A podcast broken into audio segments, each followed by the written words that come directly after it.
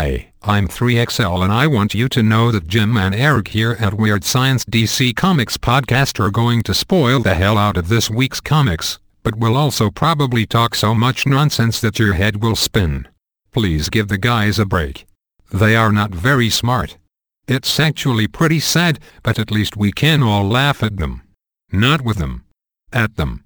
Just don't point and as always, enjoy.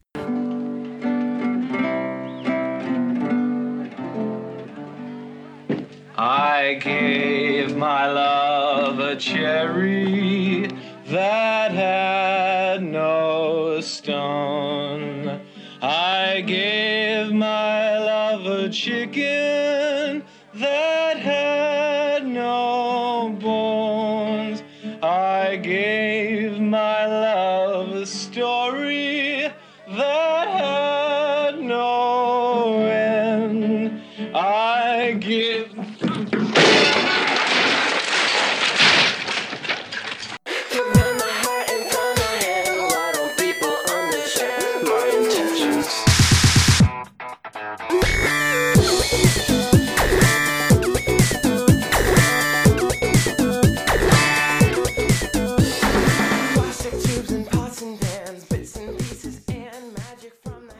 Welcome back to another episode of Weird Science DC Comics Podcast, where two guys talk and talk and eventually get to some comics.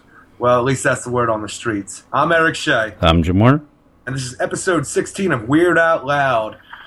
This is week three of Convergence, and it's also week four of me not finding my goddamn Captain Cold at Target.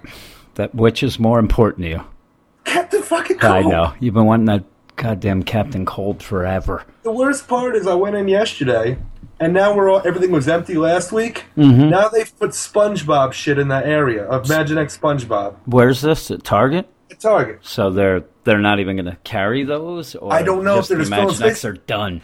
It, it shouldn't be. There's a big Solomon Grundy exclusive coming to Target soon. Actually, I didn't you see that press release? They don't like older fellas there who are picking Shut up toys. mouth. They're they're getting complaints.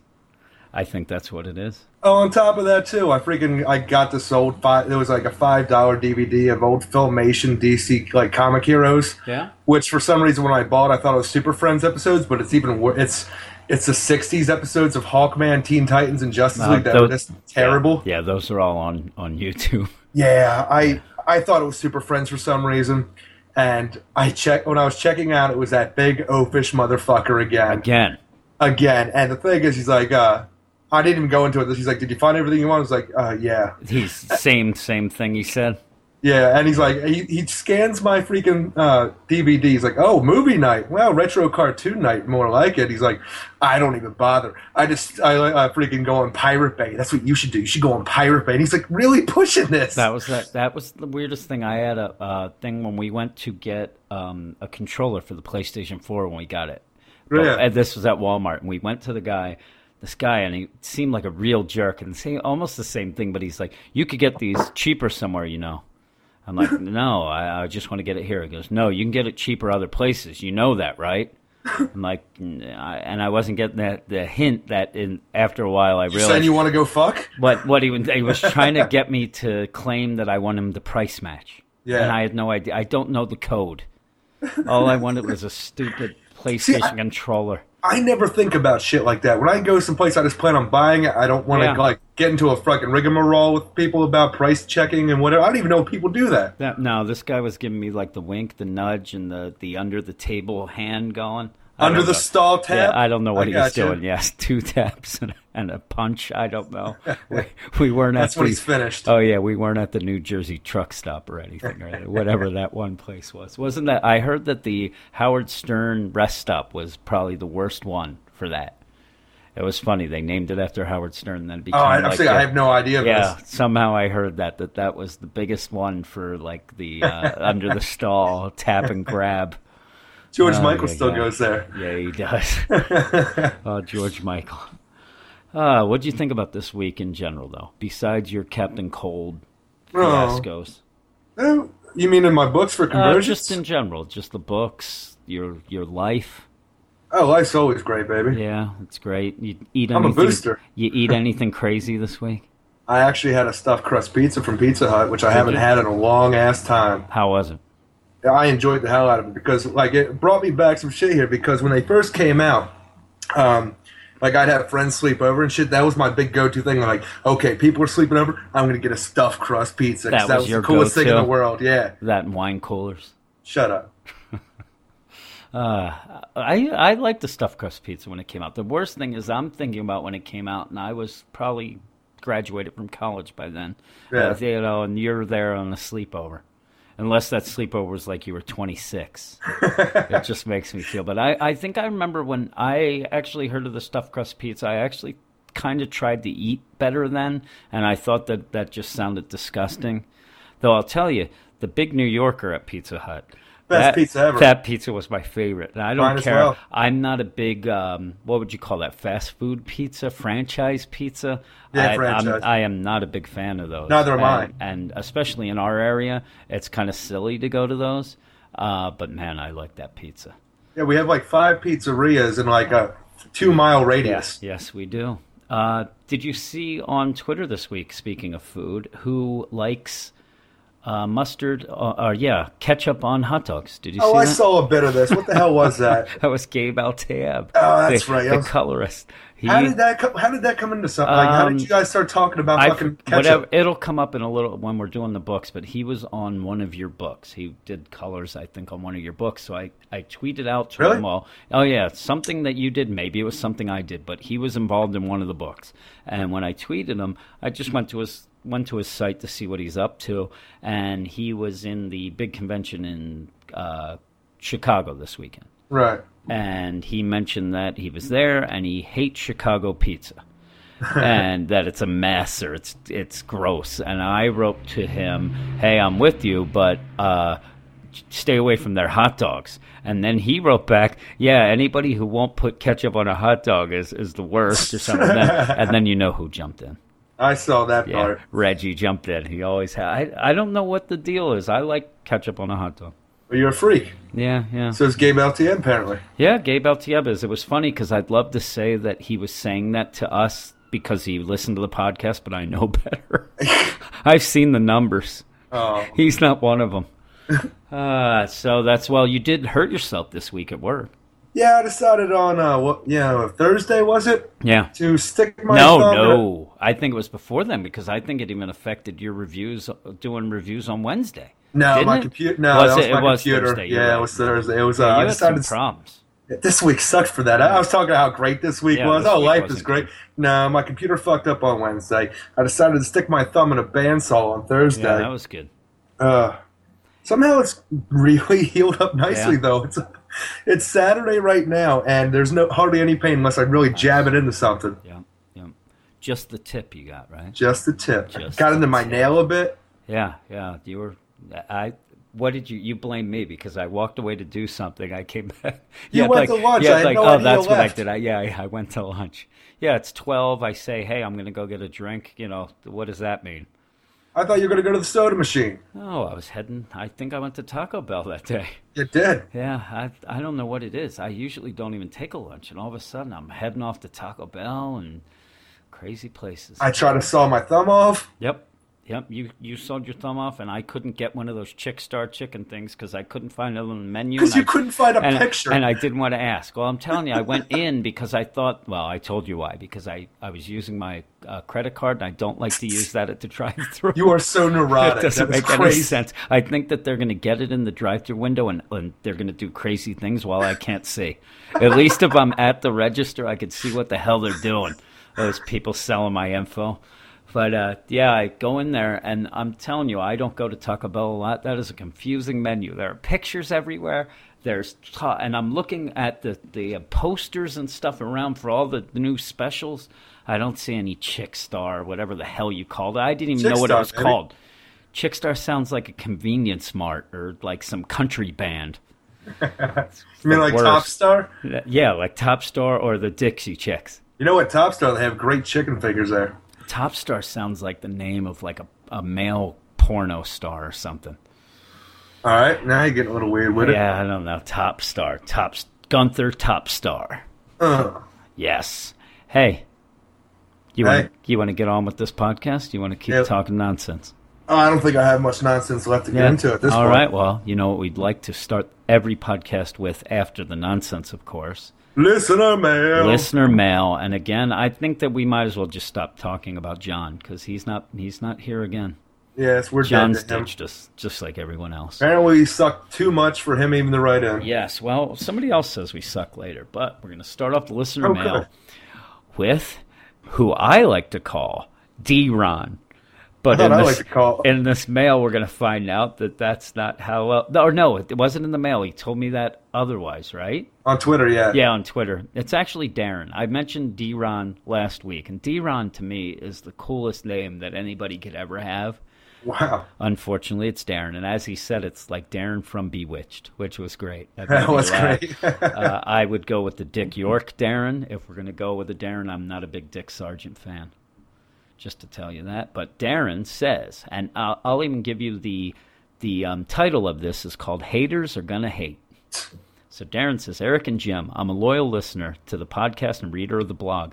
I don't consider myself a member of Team Eric, but rather Team Wow. Eric and Jim. It's funny that he says that he says I, I don't consider myself a member of Team Eric. It doesn't mention me at that point because he's I just love Team- the inflection on your Team voice. Team Eric and. Jim because it's it's what he's saying is he doesn't like you. That's what he's saying. I'm pretty I- sure you said he was Team Eric last week, so Uh, he's Team Eric and Jim. damn yeah, right. maybe I did say it was Team Eric. I hear you Sure. mention on the show that you guys take a lot of crap from the people at DC or those who are affiliated with DC that don't like it when you all give some of their books bad reviews. The world is full of glad handing yes men, and maybe it takes a couple of guys from PA to stick it to them You're you. and get them to push themselves harder so they can turn out better books across the board. A little tough constructive criticism never hurt anybody. Keep up the good work on the site and the podcast. Respect, respectfully, Darren or D-Ron. D-Ron. And uh, yeah, it's weird. Um, I think that the people from DC either kind of like us or have never heard of us. Um, you know, it's weird. You know who seems to be our biggest supporter? Who's that? That would be uh, what's his name? Dan DiDio? Dan DiDio.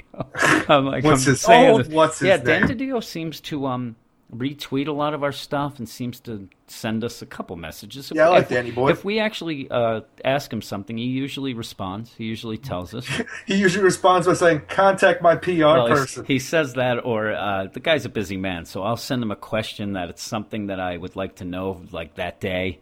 And Hey, jerk off, he I'm moving here. He gets back to me like three weeks later, but he still does get back. It's these, it's these creators that don't seem to like us. And like I said, we talked last week. It's who? Dan Jurgens, um, Brendan Fletcher, Cameron Cameron Stewart, Stewart. Babs Tarr, and that's about it. I think that doesn't they they don't like us. Some I'm sure there's a few more. then there's guys. I would say that friends of the podcast in that uh, category would be Pop Mhan. yep. I'd say Dan. He owes me a beer. yeah, Too bad I don't drink anymore. Dan DiDio. Somebody else owed you uh, something, didn't they? Say that uh, there was somebody else that you did a, a review on. Oh no, um, uh, Landry Walker. Didn't Oh, he? yes, he said Landry. that if you ever get a hold of him, he's going to tell you how uh, Red Lanterns was supposed to go. yeah. So yeah, I'd consider him. I actually hope to run into him because I'm interested to hear that. Yeah, yeah, um, yeah. A couple guys. I, I would say Hi-Fi. It's pretty good. Hi-Fi. Yep. Um, yeah. Um, Van Jensen seems to like us. Uh, we'll Yeah. just- this is all name dropping. I love it. but yeah, I, I don't know. It's it's weird. I I'll tell you who doesn't seem to like us was the digital. The head of the digital PR, whatever the lady's name was, she didn't like us. And Oh, Alex Antone really likes us. Alex is actually an editor. I'm talking about the lady that if you have to get a hold of them. Remember when we wanted to get that interview with Marc Guggenheim? and I got that like really crappy response. I'm just a small town digital PR person. yeah, you got to yeah. understand that Marc Well, what it is is Guggenheim- I'm I'm just a small town blogger. I, I, listen here, Missy. But yeah, uh, I think in general, most of the people seem to like us. Like I said, I think we're a blip on the radar, if It's if mix. that. Yeah. Um, so it's it's funny that we, we say this stuff, but for the most part, I think that we do try to be uh, constructive. I again, he mentions constructive criticism, and to me, I wouldn't say that it would be constructive criticism that I'd put in a review because I'm not a writer of comics. So any sort of it'd be like me saying, "Yeah, and in this panel, uh, I would go with this." I, I we we write stupid freaking reviews that we try to make people laugh. You know, And also inform them on Well, what's going on in yeah, the DC world. I'll say that if, if we were actual um, people would follow the rules of um, journalism, we would probably not have a site because we Oh, absolutely not. we certainly do don't do that. And I think one of the one of the big rules of that is like don't insert yourself into the story and stuff. I'll insert myself in everything. We do, yeah, you do, you do, especially at that truck stop with that hole with the uh, electrical tape on it. How do you think I make like all the money I need? I don't go to work enough That's to right. freaking support no, myself. now you do. You're all tired. You have to work Yeah. all the time. It's getting you all tired. Uh, now on to the. But thanks, I almost go. Thanks, Darren D. Ron. D-Ron. Yeah, because uh, uh, Darren talks to us. At one point, I'd like to find out the story. Darren dropped off of Twitter for a little. He seemed very mad at something, and now he's back. So it's good to have him back on Twitter. And uh, thanks for sending the email because that's awesome. But the next one is from Carl Hiller. And before I go on, again, we're so unprofessional. If you want I was to gonna wait till the end. Yeah, well, I'll say it right now. Say it after everyone. If you want to have anything that you write read on the uh, podcast, because we'll read anything, send it to Weird Science DC Comics at gmail.com and we'll get it and we'll read it and we'll respond to it. But here is Carl Hiller. He says, Hi. Just started reading the blog, which is in quotes, which is funny. yeah, uh, we don't like it to be called a blog because I like your world's futures and reviews. That's right. See, see that those are Eric's reviews, so that's that's tough. I, I'm already judging Carl, but and the podcast turned out to be good to listen to when I'm walking the steps at work for exercise. There's a whole story there about how I have to do that at work now because when I go home, I have no time for anything because my wife and I have a two month old baby. But that would be just a gratuitous way to work in mention of the baby. What's going on with the baby? What's up, baby? You asked how much sense convergence makes to people with different levels of DC knowledge. I actually started reading DC back when the first crisis happened, but never got into the back history of the DCU the way I did with Marvel. But I read a lot of DC. I read a lot of DC over the years. All the big reality-changing events like Zero Hour and Infinite Crisis, some good runs here and there like Moore's Swamp Thing, Robinson's Starman, Johns' Justice Society, and Green Lantern, Morrison's JLA. Pretty much every version of the Legion of Superheroes. I was never too much into the Trinity characters, though.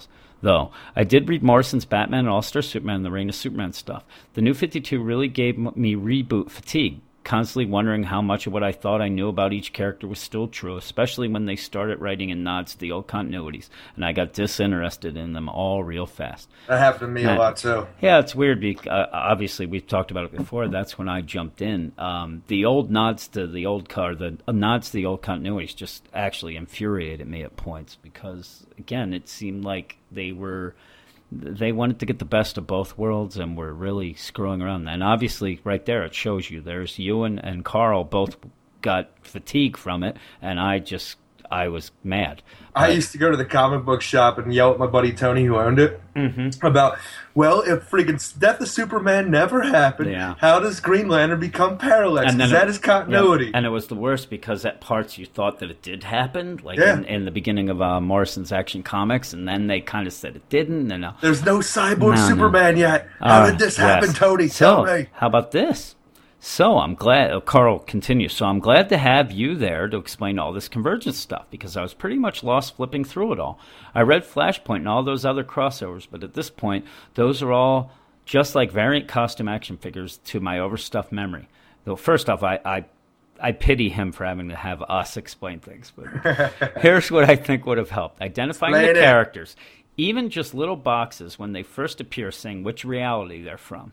I like that idea. I said that to you. Um, Yeah. One one of the comics that we read last week, I believe it was, did that, and it was one of yours, and I really liked that. Like when the the character showed up, it had a little little like a placard type thing that. No, said- that was that was Oh no! Yeah, it was two. actually convergence. Yes. It, well, still, it was convergence, but at no least convergence number one. I think maybe. at least it showed you. It told remember. people it was one because remember it was when Yolanda, when old Yolanda Montez, and it was like she was dead, then not dead, and now she's back again. And the, Oh, I- I- Hermanito. yeah. Oh, oh. I, I actually, um, I actually like that. He also says, and a bracket with the cities, so you know exactly who's fighting whom and when. Which shocks me. As of this point, they don't have something like that up just on the DC site, just to see how it's going or what's Like a round robin list. yeah, yeah. Up low. It'd be like a March Madness. Yeah. You'd have that. They'd have the brackets, and in fact, just go all the way out, have it on the DC site, and have people able to go and make their picks. Make it a real event type Yeah. of shit. oh, you know? people would love it. They'd make picks and you know start betting. Yeah, let's bet some shit. Come on, man. Yeah. I'm actually reading Injustice, but when that Superman showed up, I had no idea who he was because he was in a prison outfit. He, I have never played the game. And that makes no difference because you never see that in the game. No, I know what. Uh, I, you know what? This is another thing that is funny because you played the game, you don't read the comic. I didn't play the game. I love the comic, and I'm getting more and more people who never played the game and have really enjoyed the comic. Weirdest part about that too, before we started the site, you were a gamer and I was a comic book reader. Yeah, it's true. I and I rarely play any games anymore. But yeah, um, I'm not a big fighting. I was never a big fighting game guy. Mash those a- buttons. oh yeah, I'm a button masher all the way. I'd probably sit on the controller and do like a little twerking on it. Don't and stop then I win. Oh And, uh, god. Carl continues, and it doesn't help that the rules are all over the map. Characters Seriously. are appearing at random times, some teleporting, some starting before the domes come down, some with one target, some just rampaging, and then I'm going, which Hawkman is this and why is he here? What is he doing? Where are we in this game? anyway, like I said, I'm mainly just flipping through these. If I had money like I did when those old crossover, older crossovers came out, I'd still skip this entirely. It's not meant for me, which is saying something because I know a lot about the old DC continuity than a lot of other people. And that's from Carl, and I agree. Um, I don't know who this is for anymore. Well, that's funny because we talked about this before it actually came out when it was first announced. It was like this seems like a way to try to breach the gap because the new Fifty Two seemed for newer people to jump Yep. in, and this would be like tr- trying to bring the older crowd back. Yeah. and it's doing neither. It's No. making people who read the new Fifty Two stop. It's not enticing any older people. You know what? It would be really cool too if they did in a different way. That it would get the older people and then get people like me, where maybe I don't know a lot about uh, Superboy and the Legion of Super uh, Heroes, and the way they would do these issues are yes, the older people would love seeing those characters back, but it would also get me to understand what happened before. But it doesn't do that because Well, that's why I've always wanted DC to do that thing. I don't even know if Marvel still does it, but that first page used to be a catch up Yes, for everybody well, to see what's and, going on. And there's one th- I wanted to talk about it later when we did the books, but I'll talk about it now. First off, they have that two page or pseudo two page thing in the back of every book. yeah, Why isn't that at the beginning? seriously. Why isn't I it in really the back? should be. I, I guarantee you, there's some people who read it, especially digital readers, that have no idea that's even there. They get done the book and they're done, and it's so stupid to not have that in the front. And also, my big complaint about all of this, and we've talked about this at work, mentioned it a hundred times. Why, when I get, say, a flash, I get the flash this week right. right? Um, I know the Flash. You could be pretty sure that most people know the Flash. You know what? In this two-page thing with the history of the characters, how about one of those? it's about the tangent villain that you're going to Oh, I see agree. because nobody knows that. That of the 100% of the people getting the Flash book, 98% know Barry Allen and at least a bit of his backstory enough to know what's going on. Who knows the Tangent universe? And I'm hoping that they would do this if if, if the next issue, issue two, has Yeah. that same goddamn backup freaking history of Barry Allen. Uh, I'll strangle somebody. But yet, but yet by then, it's too late for me. It I we should know or or it's say like uh, yes in the other like uh, the Wonder Woman and the um I guess Swamp Thing Red Rain. You know a lot about Red Rain. No, I never read No, Red Rain. why why don't we get that? Why don't we get a little background? I don't even care. Like a Red Rain, I don't need the characters. Give me a little background of what the story was. And you know what else that has uh, happened? People read that and think, you know what? I that seems interesting. I'll go. I'll go and do it. But Yeah. I'll go read it. I'll get a you know the collected work or whatever. But instead, All I know it's vampires, and that's all I go with, and I'm okay I with it. though. Yeah, yeah. Well, and that's what I'm saying. But at least give us a background. Maybe even um, when they do it, have uh, the Barry Allen have that that thing with it, and then put something at the end like um, a suggestive reading. Maybe some. I know that they don't want to point out like these are the best stories because you're going to insult somebody or whatever. But I would like that too. I and It's not even that. It's just that whatever's going with this time frame we're dealing with in that week. Yeah, yeah. Like I mean, Like this week's Barry Allen, I was looking at the back. That we they tried what they do with that backup is they try to tell you what, what part of time we're in, like right Yeah, after yeah. The, the trial of the Yeah, Flash. yeah. They're trying to lead you up to whatever continuity that they're bashing into you in the book. Yeah, like And he- Hawkman was the Shadow War. Yeah, and and like you said, that Barry Allen even mentions he's like I was in the 30th century, and then I used the the uh, the Cosmic, cosmic Treadmill. treadmill and got back here, and then I got trapped. Oh, Iris. Oh, boohoo. I did like that issue, but we'll get to that. But uh, the next uh, e- email is from Reggie. Oh Jesus! And Reggie, you know what Reggie does? He sets things in uh, two sections, one for me and one for you. And I mentioned last week that I should make you read the part for me, so I, but uh, I'll read it all. I, you know, my lovely reading voice, which Reggie once commented I sounded like Dean Martin. And I said to him, this was on Twitter. And you uh, swooned for a week. Oh yeah, and I was like, "Blah, blah, blah, blah, blah, blah." Swooned. I, didn't say was, crooned. I was actually going to croon all, all Yeah. episode, and then I got to him and told him that, and he said, "No, I just sound drunk." So thanks a lot, Reggie. But here, Reggie goes, "Dear you know, Jim, I'm gonna remember about About- this roast the parking lot. that's a parking lot. Uh, now, I, I'm not a small town pizza lawyer." Uh, Reggie actually had mentioned in this in the uh, the title of this that he listened to the podcast in one sitting and he and he got shingles. he has an issue with shingles, Reggie. But Reggie says, "Dear Jim."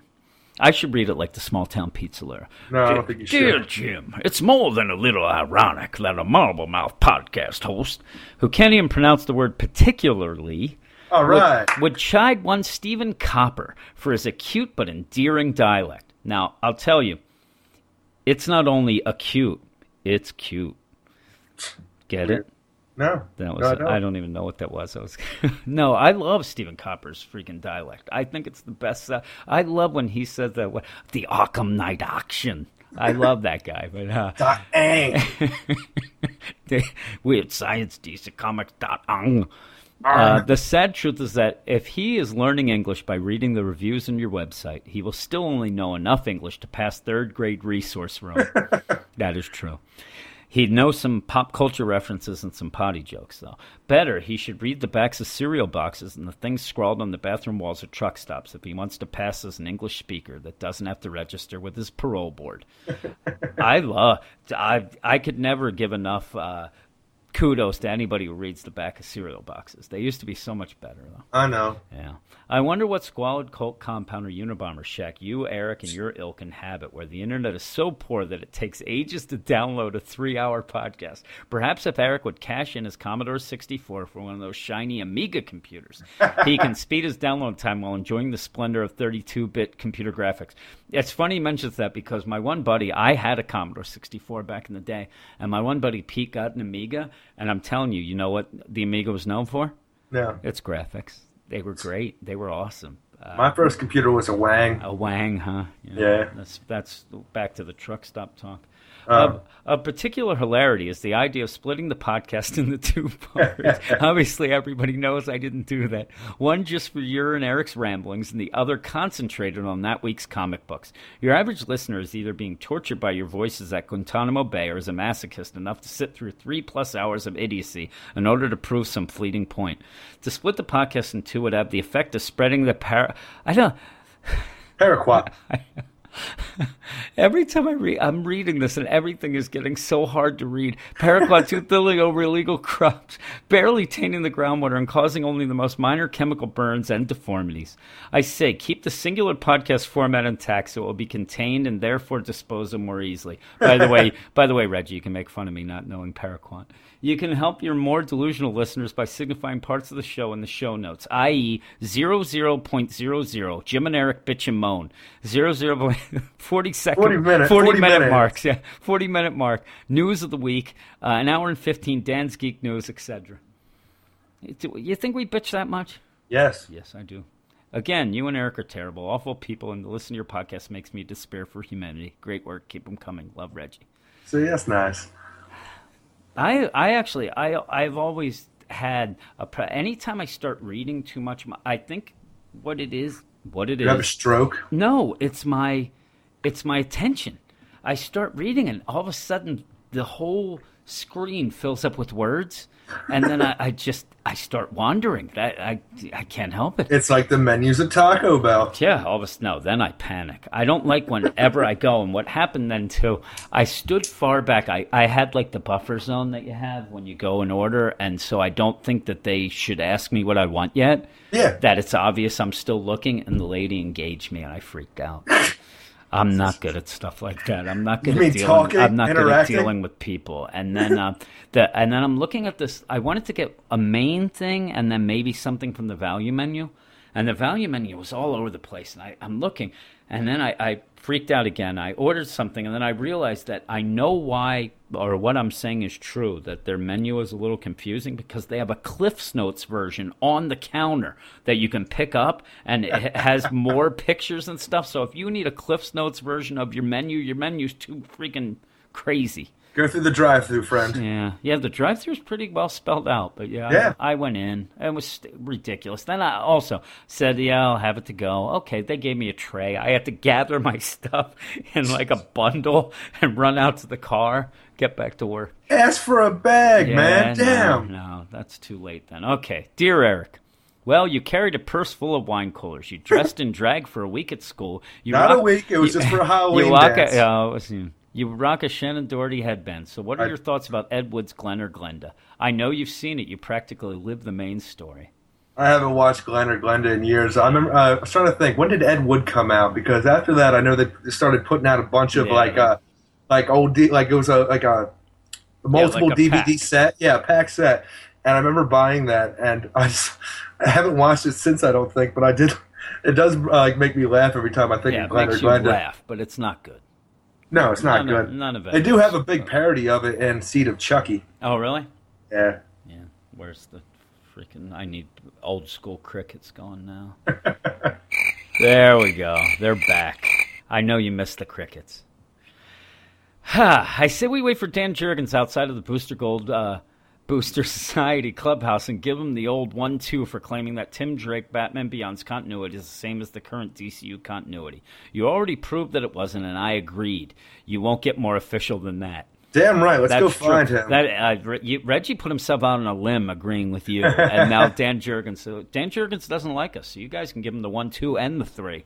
Uh, Despite the fact that even Little the old in and out, too, Yeah, oh yeah, huh? the in and out, uh, the old uh, in and out. Despite the fact that even being in Toys R Us or any toy aisle probably violates one or more terms of your probation, which I mentioned earlier, I still await a Minimates unboxing video. We have to have something to show the court when you end up doing like Michael Douglas and falling down and eradicating your coworkers and neighbors. It should go without saying that Jim is first. Hopefully, Oh, yeah. I'm at Taco Bell when you decide that. We got some crazy people at work. You can go for them first. Actually, we have probably two or three main candidates of somebody to shoot up the work at our our place. Yeah, it's, it's scary there. And you know who's number one. You know who I'm talking about. yes, I know you're talking about. The guy who had strep throat and got right in my face on yesterday. I have strep throat. I, have, my kid has strep throat and I just threw up. The he worst gets, is he gets right in your face. I think I have pink eye. Get the fuck away he, from me. he then. usually gets right in my face lunatic. and his breath stinks so bad. He told me he threw up and his breath smelled better. Was, it was odd. Yeah. Uh, yes. And uh, did I tell you the other day when I was in the bathroom and I heard somebody brushing their teeth No. at work?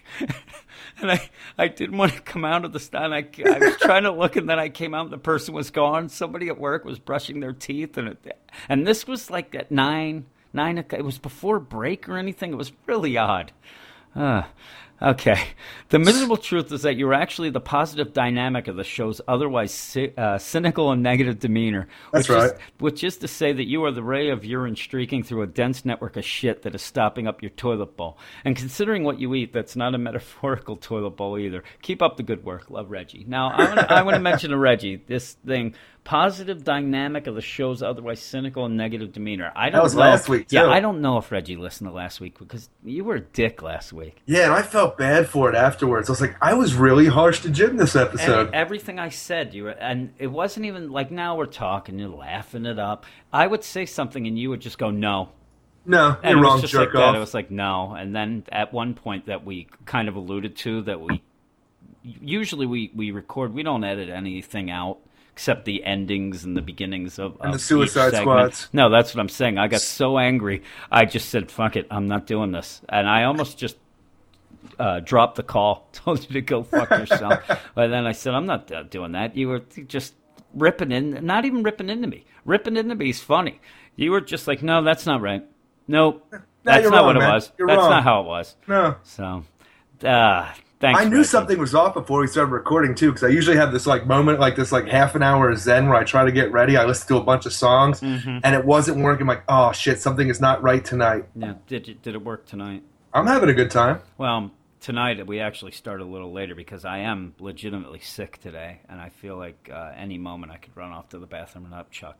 And if I do, I'll, Gross. I'll bring the mic, Oh, and then I'll get in your face like Jimmy did at work, and it'll smell good. Oh. All right, on with the next mail, which is from Tom. All right, Tom. I'm going to get in a little bit of a uh, late night DJ. hey, is, is this Tom. that Tom that's been seeing my girlfriend? It might be. we won't talk about that, Tom, because your girlfriend might listen to this. I'm going to do like a little uh, late night voice here. You're on the night shift with Jim and Eric. All right, You like that voice? That's a pretty I good do. voice. Getting Tom, a little hard here. Tom says you guys were asking what people thought of Convergence. I hate it. I can't, I can't wait until it ends. I don't even want to read reviews of the issues, but I've been reading yours because I like you guys. Yeah. Why are you making me read them? Why? You guys suck. Love Tom. All right. Tom. Tom doesn't like Convergence. And that's my next that's my new character. I'm working on a lot of characters now. Uh, Sexy DJ. Sexy midnight DJ. Next will be the um, yelling uh, sportscaster. I like that guy too. I don't. I don't like it. That You're won't be this. So I'm going to go back to my crappy voice, which is for the next one and the last one of the night. Thank you, Tom. And yes, Tom, thank you. We do suck. You're right. And again, I'll mention before we end this with the last email that if you want to us to read your email, send us a note at Weird Science DC Comics at gmail.com. But here is Charles Z. Charles Z. Charles Z says, I think that Jim said before that he hates these events because they are never what they are promised to be. How do you like Convergence? Because it is far from finishing old stories we were led to believe it was going to be. Yeah, I I, I agree with that. I I don't know if we ever really thought it was going to finish old stories. well, that's what Dan DiDio said. In that even in that video, in that video he presented like these are the characters and storylines that we left and now we get to go back and it's like these yes, these are finishing those characters, not in the way I think that people thought. And all in all, I'll complain all tonight, but eh, all in all, I, I'm actually pretty positive about it. Yeah. I I don't. Uh, it's killing our site. people don't People- do yeah, not want to know about people- convergence we were at all. we were on a we were on a roll, and then we hit this convergence event. We're I wearing don't know. top hats, there's- smoking yeah, cigars. Yeah. Oh, we were kicking back, top hat cigars, big bow ties, Fuck yeah. freaking people riding us in rickshaws around town. I don't know what your big shot does nowadays.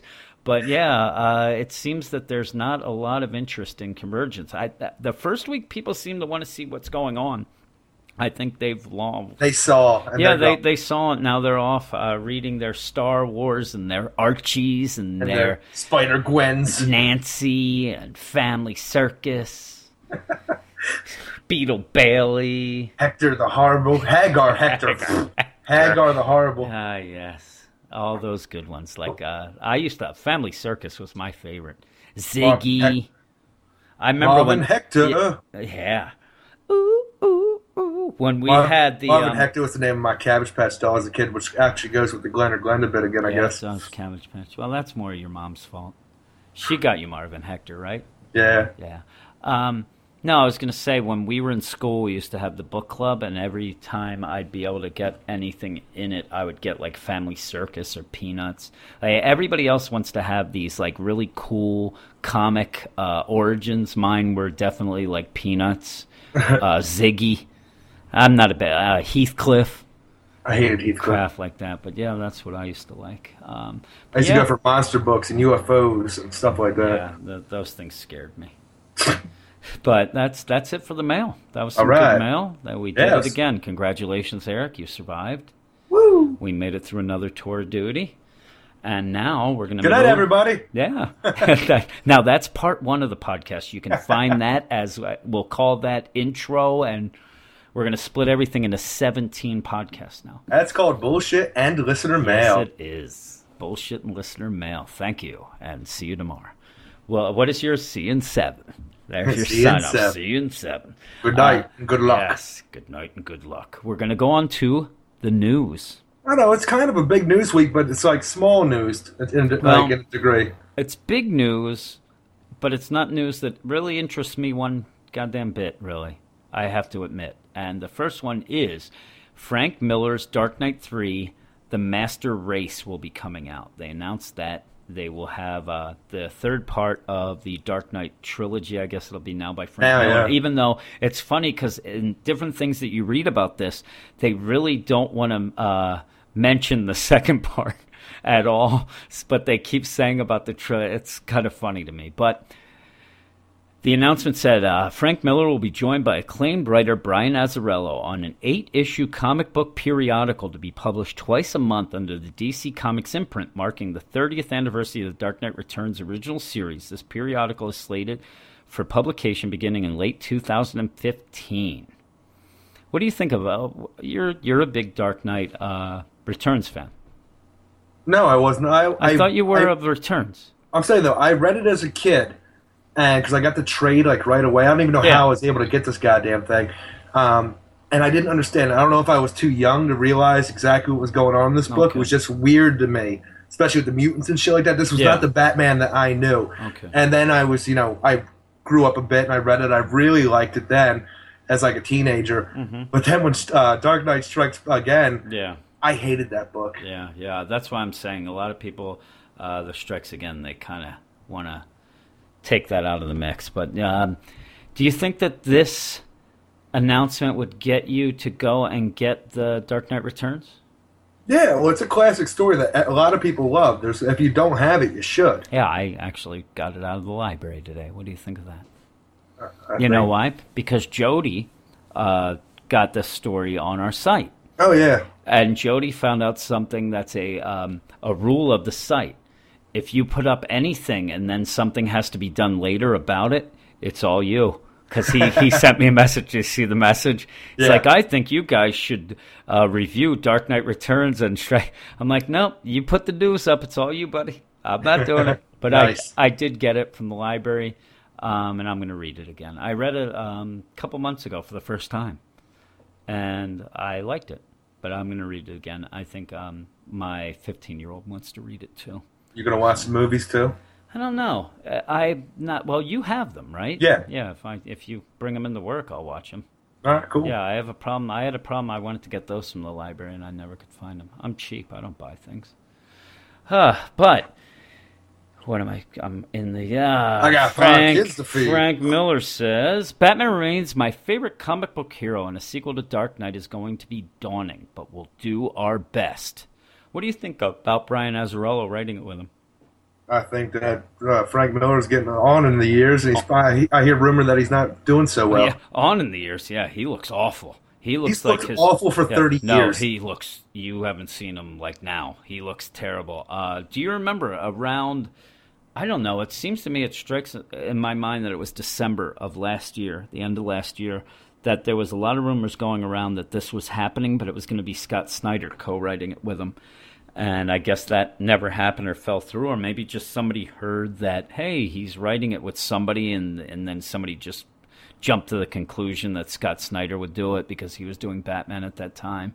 The rumors I um, remember hearing were about him finishing All Star Batman and Robin yeah, that, yeah, that was years ago. I'm no, I mean, saying, that, I mean, recently, this what we're talking about right now. I didn't remember seeing anybody talk about a Dark Knight three. It was all about getting with Jim Lee Oh, and finally finishing the All Star Batman. No, it's weird because they've been they've been writing this since like November or September. I think how it would uh, turn out, how they're saying the the uh, months that they've been working on it. Right. Uh, but yeah, I remember hearing. I it might have been on another podcast that they had heard rumors that Scott Snyder was writing something with him, but they still haven't announced the artists.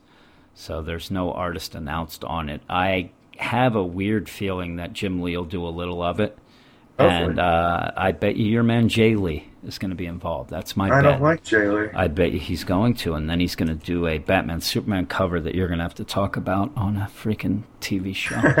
and I was I was actually thinking of who I would want to have uh, do the art, and I know that people are going to jump around and oh, we need Greg Capullo. Greg Capullo will be, and I I don't I don't. No. Um, I would like Jim Lee, Jae Lee though. I'm not a big fan myself. Huh, but on the next piece of news, we only have two tonight. And the next one is a story that pretty much seemed to break the internet for a little. A little bit. Yeah, because Suicide Squad director David Ayer tweeted the first clear look at Jared Le- Leto, Leto as Leto. as the Joker. And No, sir, I didn't like it. no, there's already a ton of memes for it too, which made me laugh. And then, uh, did you see the one where they have um, a shirtless Ben Affleck as Batman, and he's got all these Batman tattoos? No, I didn't see It- see It's pretty funny. I was going to send it to you. You should've. Um, I'm going to tell you now. You think in your mind the picture. I have the Yeah. picture right here. Yeah, I got it. Okay, you got it. We talked about a band a couple weeks ago at work, and I'm telling you, he looks exactly like the lead singer of The Prodigy. If you, if you Oh, yeah. would pull up that guy, they, he looks exactly like him. And if anybody hasn't seen it, it's it's him doing a killing joke pose with his hands in his hair and with his mouth wide open, and he's got a grill. Number one, or really bad uh, dental work, but it looks I like just saw it as really bad dental work. yeah, I suppose that people are claiming I've seen people say it was a grill. Yeah. Um, he's got a uh, tattoo on his forehead that says "damaged." He's got another what J under his eye that's almost like that teardrop, like he's Yeah. in jail. Uh, on one tattoos all over. on one side of his chest, he's got a um, a Joker type thing skull. Then he's got ha ha ha. He's got cards. He's got ha ha on his arms. He's got the Big Joker old smiley face. Joker smiley face. smiley, you know. Other and I think it's ridiculous. I I hate it. I don't like it one bit. I don't like thinking about a movie with a shirtless Joker the entire time. So this better just be like you know them showing us this, but we never see him with his shirt off in the movie. No, it's funny too because you put a shirt on him and let his hair go down. You don't see hardly anything. Yeah. Yeah, I know. I, I saw like uh, memes that had like I didn't choose the Joker life, the Joker life chose me, and you know crap like that. But yeah, um, I don't like it. I really don't. I think it's silly. Again, you know what? I- we- what's I don't in- know what's. I, I want to have a movie where we get the Joker as the Joker. Again, Now you, you could say that was like you know Michael Michael Keaton's Batman '89, yeah, but that still wasn't the Joker to me because that was a, a pudgy fucking Jack Nicholson. yeah. Um, the weird thing is, is people have stopped talking. When we first heard the news about Jared Leto and this, people were all up in arms about why is he even in the Suicide Squad. Now people have kind of not even mentioned this. They just don't like the look. He still could be in it for 20 minutes. Oh yeah, You know what I mean? He could be just flashbacks throughout the movie with Harley. Maybe she just sees him. And um, say that's the case. Say that it's just a thing, almost like in the um, Convergence, uh, Harley Quinn, where occasionally she just sees him in her mind, Yeah. that she's going a little nuts. Then I wouldn't mind this Joker because that would be a rendition of the Joker through her mind. yep. And it would that would make sense to me, but yeah, if this is And this is the him- thing that's going to get the press up, though, because it's not like you can put a picture of uh, Will Smith as Yeah, Deadshot. That, that's not going to get people excited. Put the Joker up there, the fucking internet's going to break. again, it. You'll said. yeah, and you'll find out. You're like, oh, this was Jared Leto. That he did this in his ten minutes of filming. Yeah. I don't know. They somebody even said, oh, they the Joker was, is in the Suicide Squad because he knows how to deal with Batman. I'm like, first off, Batman. I you think Batman's going to be in it? I heard rumor before that they might make it a cameo. Eh, But a cameo again. Yeah. The, the two might be just cameos. I don't know. But if, if it is, then I'm kind of pissed off at uh, what's his name, David Ayer, and the whole thing. If they're gonna, I know you want to get some publicity and get people, uh, you know, pumped up and all that. But man, um, people are going to be waiting for that first trailer to see if he's prominently in it. Speaking Yeah. of, and that is a little segue for something I wanted to talk to you about. Um, what's it called? Isn't coming out until the fifteenth. The um, uh, what's the movie that we we talk about that's was going to have the um, Batman versus Superman trailer that you want Oh, Fury Road. Oh, yeah, Fury Road. Uh, that I've already seen the trailer though. Yeah, no, I'm saying that doesn't come out for another three weeks. The movie. Oh. So I'm telling you, I looked today to see. Remember, I made the claim that I think they're going to have to retool and, and show another trailer of Batman vs Superman. I bet you they do. I don't think they will. They have a month between. I really, if they don't, people are just going to be like, "What the hell? We saw this already." Honestly, I'd lo- still love to see that trailer on the big screen, so I wouldn't complain at all. So you would actually pay ten dollars to go see a trailer that you've seen no, now I'm hundred to go see the fucking movie. No, the yeah, trailer's but an added bonus. Nobody wants to see that. Nobody does that anymore. We have the internet. No, I'm telling you, that's why it was a big thing. And then when it leaked, it screwed everything. up. That's the problem, though. They're going to do this, and it's going to leak every goddamn time. yeah, yeah, it The, inter- the internet's great. Yeah, I still don't know how that leaked. They, they did they ever say what leaked it? I don't know, Kim Jong Il, or Un. Yeah, Kim Jong Un. Well, ah, that's it for our news. And you know what?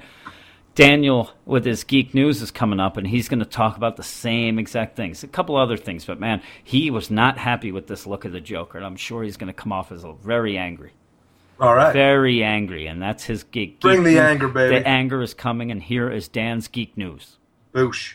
Hello, Weird Science! Dan here, coming at you with all of your latest geek news for the week. After weeks of Snapchat posts, photos on Instagram, and new rumors almost every day, David Ayer, director of Suicide Squad, has finally released the first official photo of Jared Leto as the Joker. And I just have to say that it is fucking hideous. I was willing to give Jared Leto the benefit of the doubt as the Joker when I saw the different photos that were being released. Uh, they did one that was a tribute to the Killing Joke where he had the camera and you could kind of see that his hair was green. And, you know, Jared Leto was posting photos up on Snapchat to everybody where, you know, his skin wasn't bleached. He had like red lipstick on. And I was like, okay, maybe this will work. And then I saw the commemorative photo that David Ayer released in honor of the 75th anniversary of the Joker. And I have to. I, I need to rage for a second here. Okay, if you haven't seen the photo, it's supposed to be a tribute to the killing joke. Jared Leto's the Joker. His mouth is open. You can see his teeth. He's got his hands on his head. He's got tattoos all over his arms, tattoos on his chest, tattoos down his ribs, uh, a tattoo on his forehead under his hairline, a tattoo under his one eye. It's just so many fucking tattoos for a character that doesn't have tattoos. Joker is traditionally clad in a purple and green suit. How do we go from purple and green suit to tattoos? Normally, I could get over that. I could go, okay, this is a new representation of the character. But then I noticed that some Joker's teeth were silver. Now, I could be wrong. This could be me just really getting mad. But I'm pretty sure Joker is wearing a fucking grill in the photo. If that's the case, what the fuck? Uh, I, I can understand taking Batman characters and trying to gritify them up to have them fit into the David Ayer universe, but I don't think Joker is the character that needs to do it. I really hope that when he releases a photo of Harley Quinn, Harley Quinn is going to be a lot more bearable than this Joker is, because right now this Joker actually is making me wonder if I actually want to see this film. It is safe to say that in the Marvel vs. DC battle that's coming up when Suicide Squad comes out, Marvel has won, and I can't even remember which film they have coming out when Suicide Squad comes out but Marvel wins. On the bright side, Frank Miller is in the news again because DC Comics has announced that he's going to be writing The Dark Knight 3 The Master Race, a follow up to the other Dark Knight graphic novels he's done, which are The Dark Knight Returns and The Dark Knight Strikes Again. No artist has been announced for the project yet, but Brian Alazaro is involved and is set to be released this fall over the course of eight issues. Uh, obviously, this isn't Frank Miller's first foray into Batman. He's done uh, Batman Year One and then the other two graphic novels that I mentioned. And I think he might have done one other one too, but I could be wrong. Uh, but I'm excited for this. I enjoy Frank Miller's writing on Batman, not necessarily so much his art. But I think it would be kind of cool if he decided to do the art for this book. But we'll find that out when it gets closer. Marvel's Daredevil is a success. Now, I personally haven't had a chance to fire up the show on my iPad yet, but fans online have been very vocal about the show. Uh, it seems like the general consensus is the show started slow, but then it gets really fantastic. And Netflix has responded to that by announcing that the show is getting a second season. Woohoo! And fans are already online saying what they want to see in season two. The two big ones I keep seeing pop up are The Punisher and Elektra. Now, I think we stand a good shot of seeing Elektra show up in this, if only because she's a, a deep part of the Daredevil universe. I don't know if she's going to show up, though, because I'm not sure who owns the rights to her at this point. Um, but she needs to show up at some point. That way, they can make up for that Ben Affleck film, which was weird. And finally, I want to talk to you guys about Constantine for a minute. Constantine is a show that we cannot talk about enough here at Weird Science. The show is great, it's well cast, and yet NBC seems to have trouble making up its mind about whether or not it wants to do a second season. In a last ditch effort to see if fans are interested in seeing a second season of the show, NBC has made every episode, all the episodes of season one, available to stream online for free for a limited time. This is one of those few times when I'm going to say this to you uh, please go on NBC.com, go on Hulu, go into wherever they have put this stream up, and go watch these episodes. This show is really well done. I actually want to go back and rewatch season one myself because I did miss a few episodes of it. But uh, this show was beautifully done. Uh, It's true to the character. It's a great penance for the Keanu Reeves film. And yet, we don't know if it's getting a second season. Now, I know on uh, April 27th, the show's creator is actually going in and pitching a season two. NBC is going to decide in May, based on how this goes, if they're going to give the show a second season. Uh, if you want to talk about this on Twitter, the hashtag Save Constantine is what's being used. So please check this out. Go watch this. The show is fantastic. And there is one more piece of news that did catch onto my radar. Uh, unfortunately, I didn't write it up for this, but I am just going to throw it in there because it's kind of awesome. Uh, Telltale Games has teamed up with Marvel, and they're actually going to be releasing a game together. Telltale Games, of course, is the company that's done uh, The Walking Dead. They did the Game of Thrones game that's out now on iOS and I believe Android devices, although I could be wrong. And they have a game coming out in 2017 together. It is going to be awesome. Marvel is going to rule 2017. Let's just say that. I know this is a DC Comics podcast, but Marvel is going to rule 2017.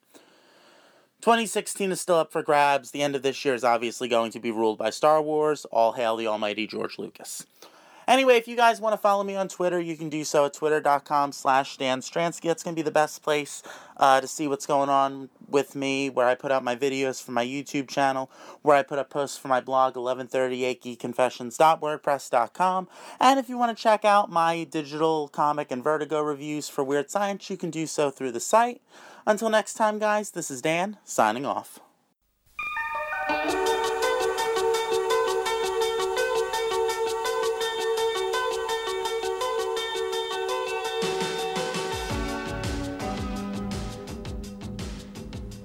All right, we're back from Dan's Geek News.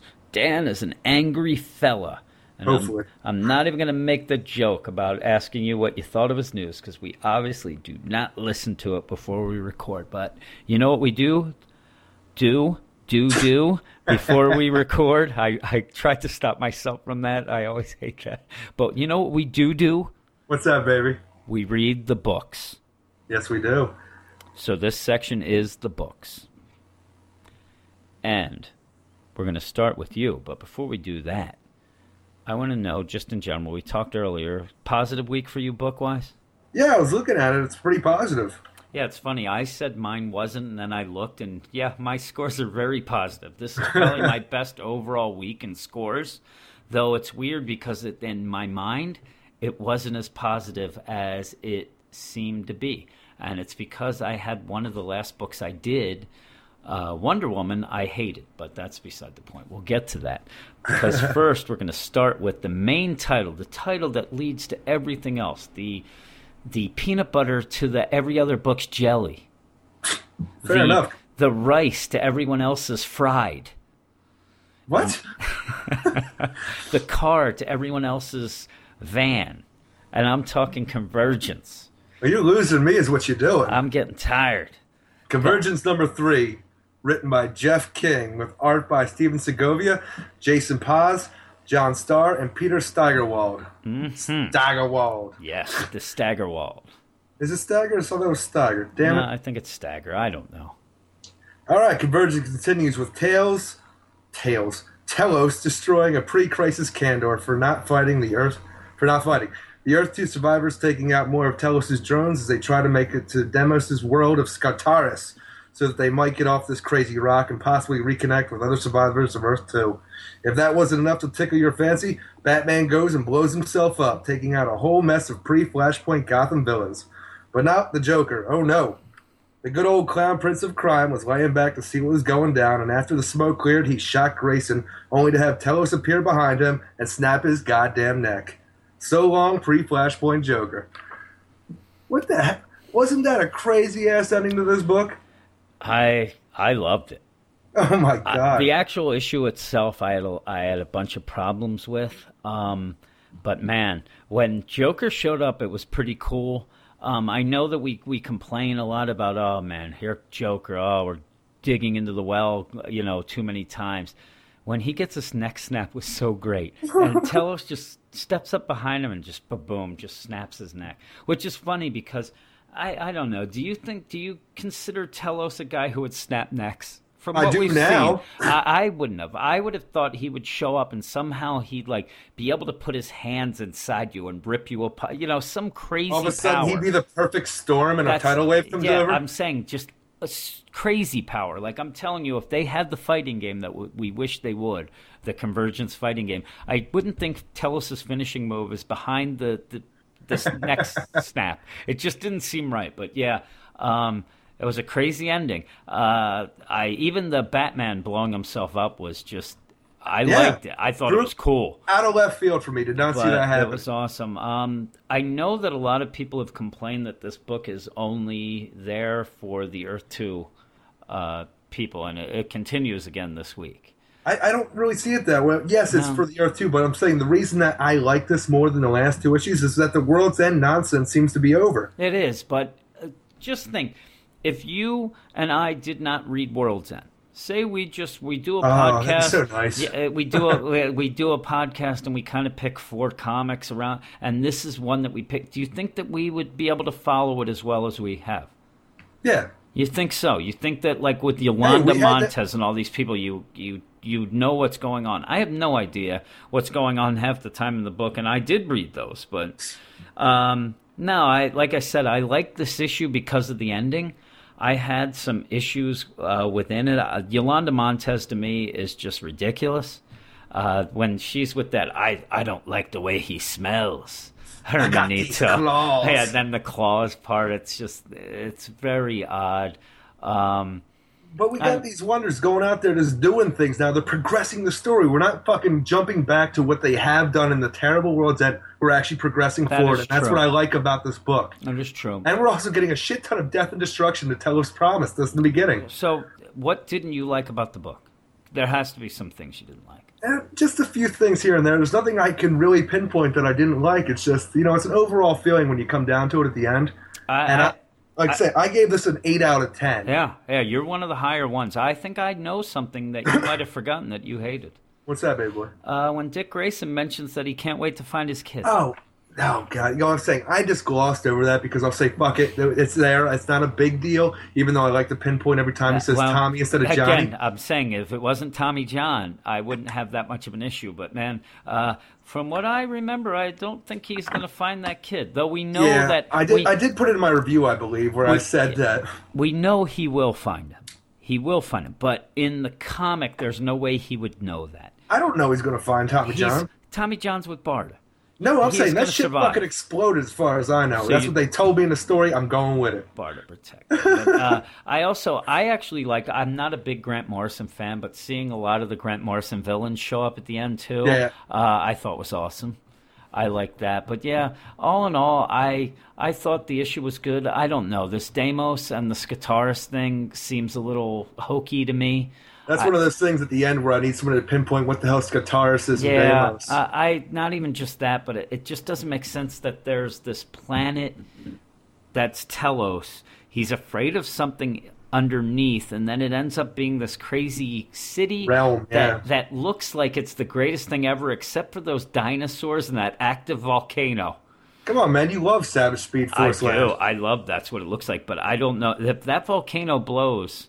There, there's big time trouble. It's But- not chilly. It's all right. But yeah, and then um, I guess at the one point, yeah, I, I, again, I think this is all, you know, just to get the Earth Two heroes off of the the Telos and onto their own Earth Two society. But the end made it uh, made it great for me. Well, Now, I'm saying you asked me what I didn't like. You brought up that whole like I'm going to find my son, Yeah. and then uh, I started. People started saying on the site and on Twitter about that whole great Killing Joke reference at the end yeah, because the. Joker shot Grayson, and it's obviously if you look at the freaking uh, the picture, yeah, and he shot him in the side. He's just like grazed his side through and through. It's a fucking flesh wound. Yeah. And then Grayson yells out, "I can't feel my legs." Um, Bullshit! You are a fucking liar. You're looking for attention. Uh, I will prove that to you. Do you have the issue right there? Do you have No, it all? don't. Well, he gets shot. He's laying there. He goes, I can't feel my legs.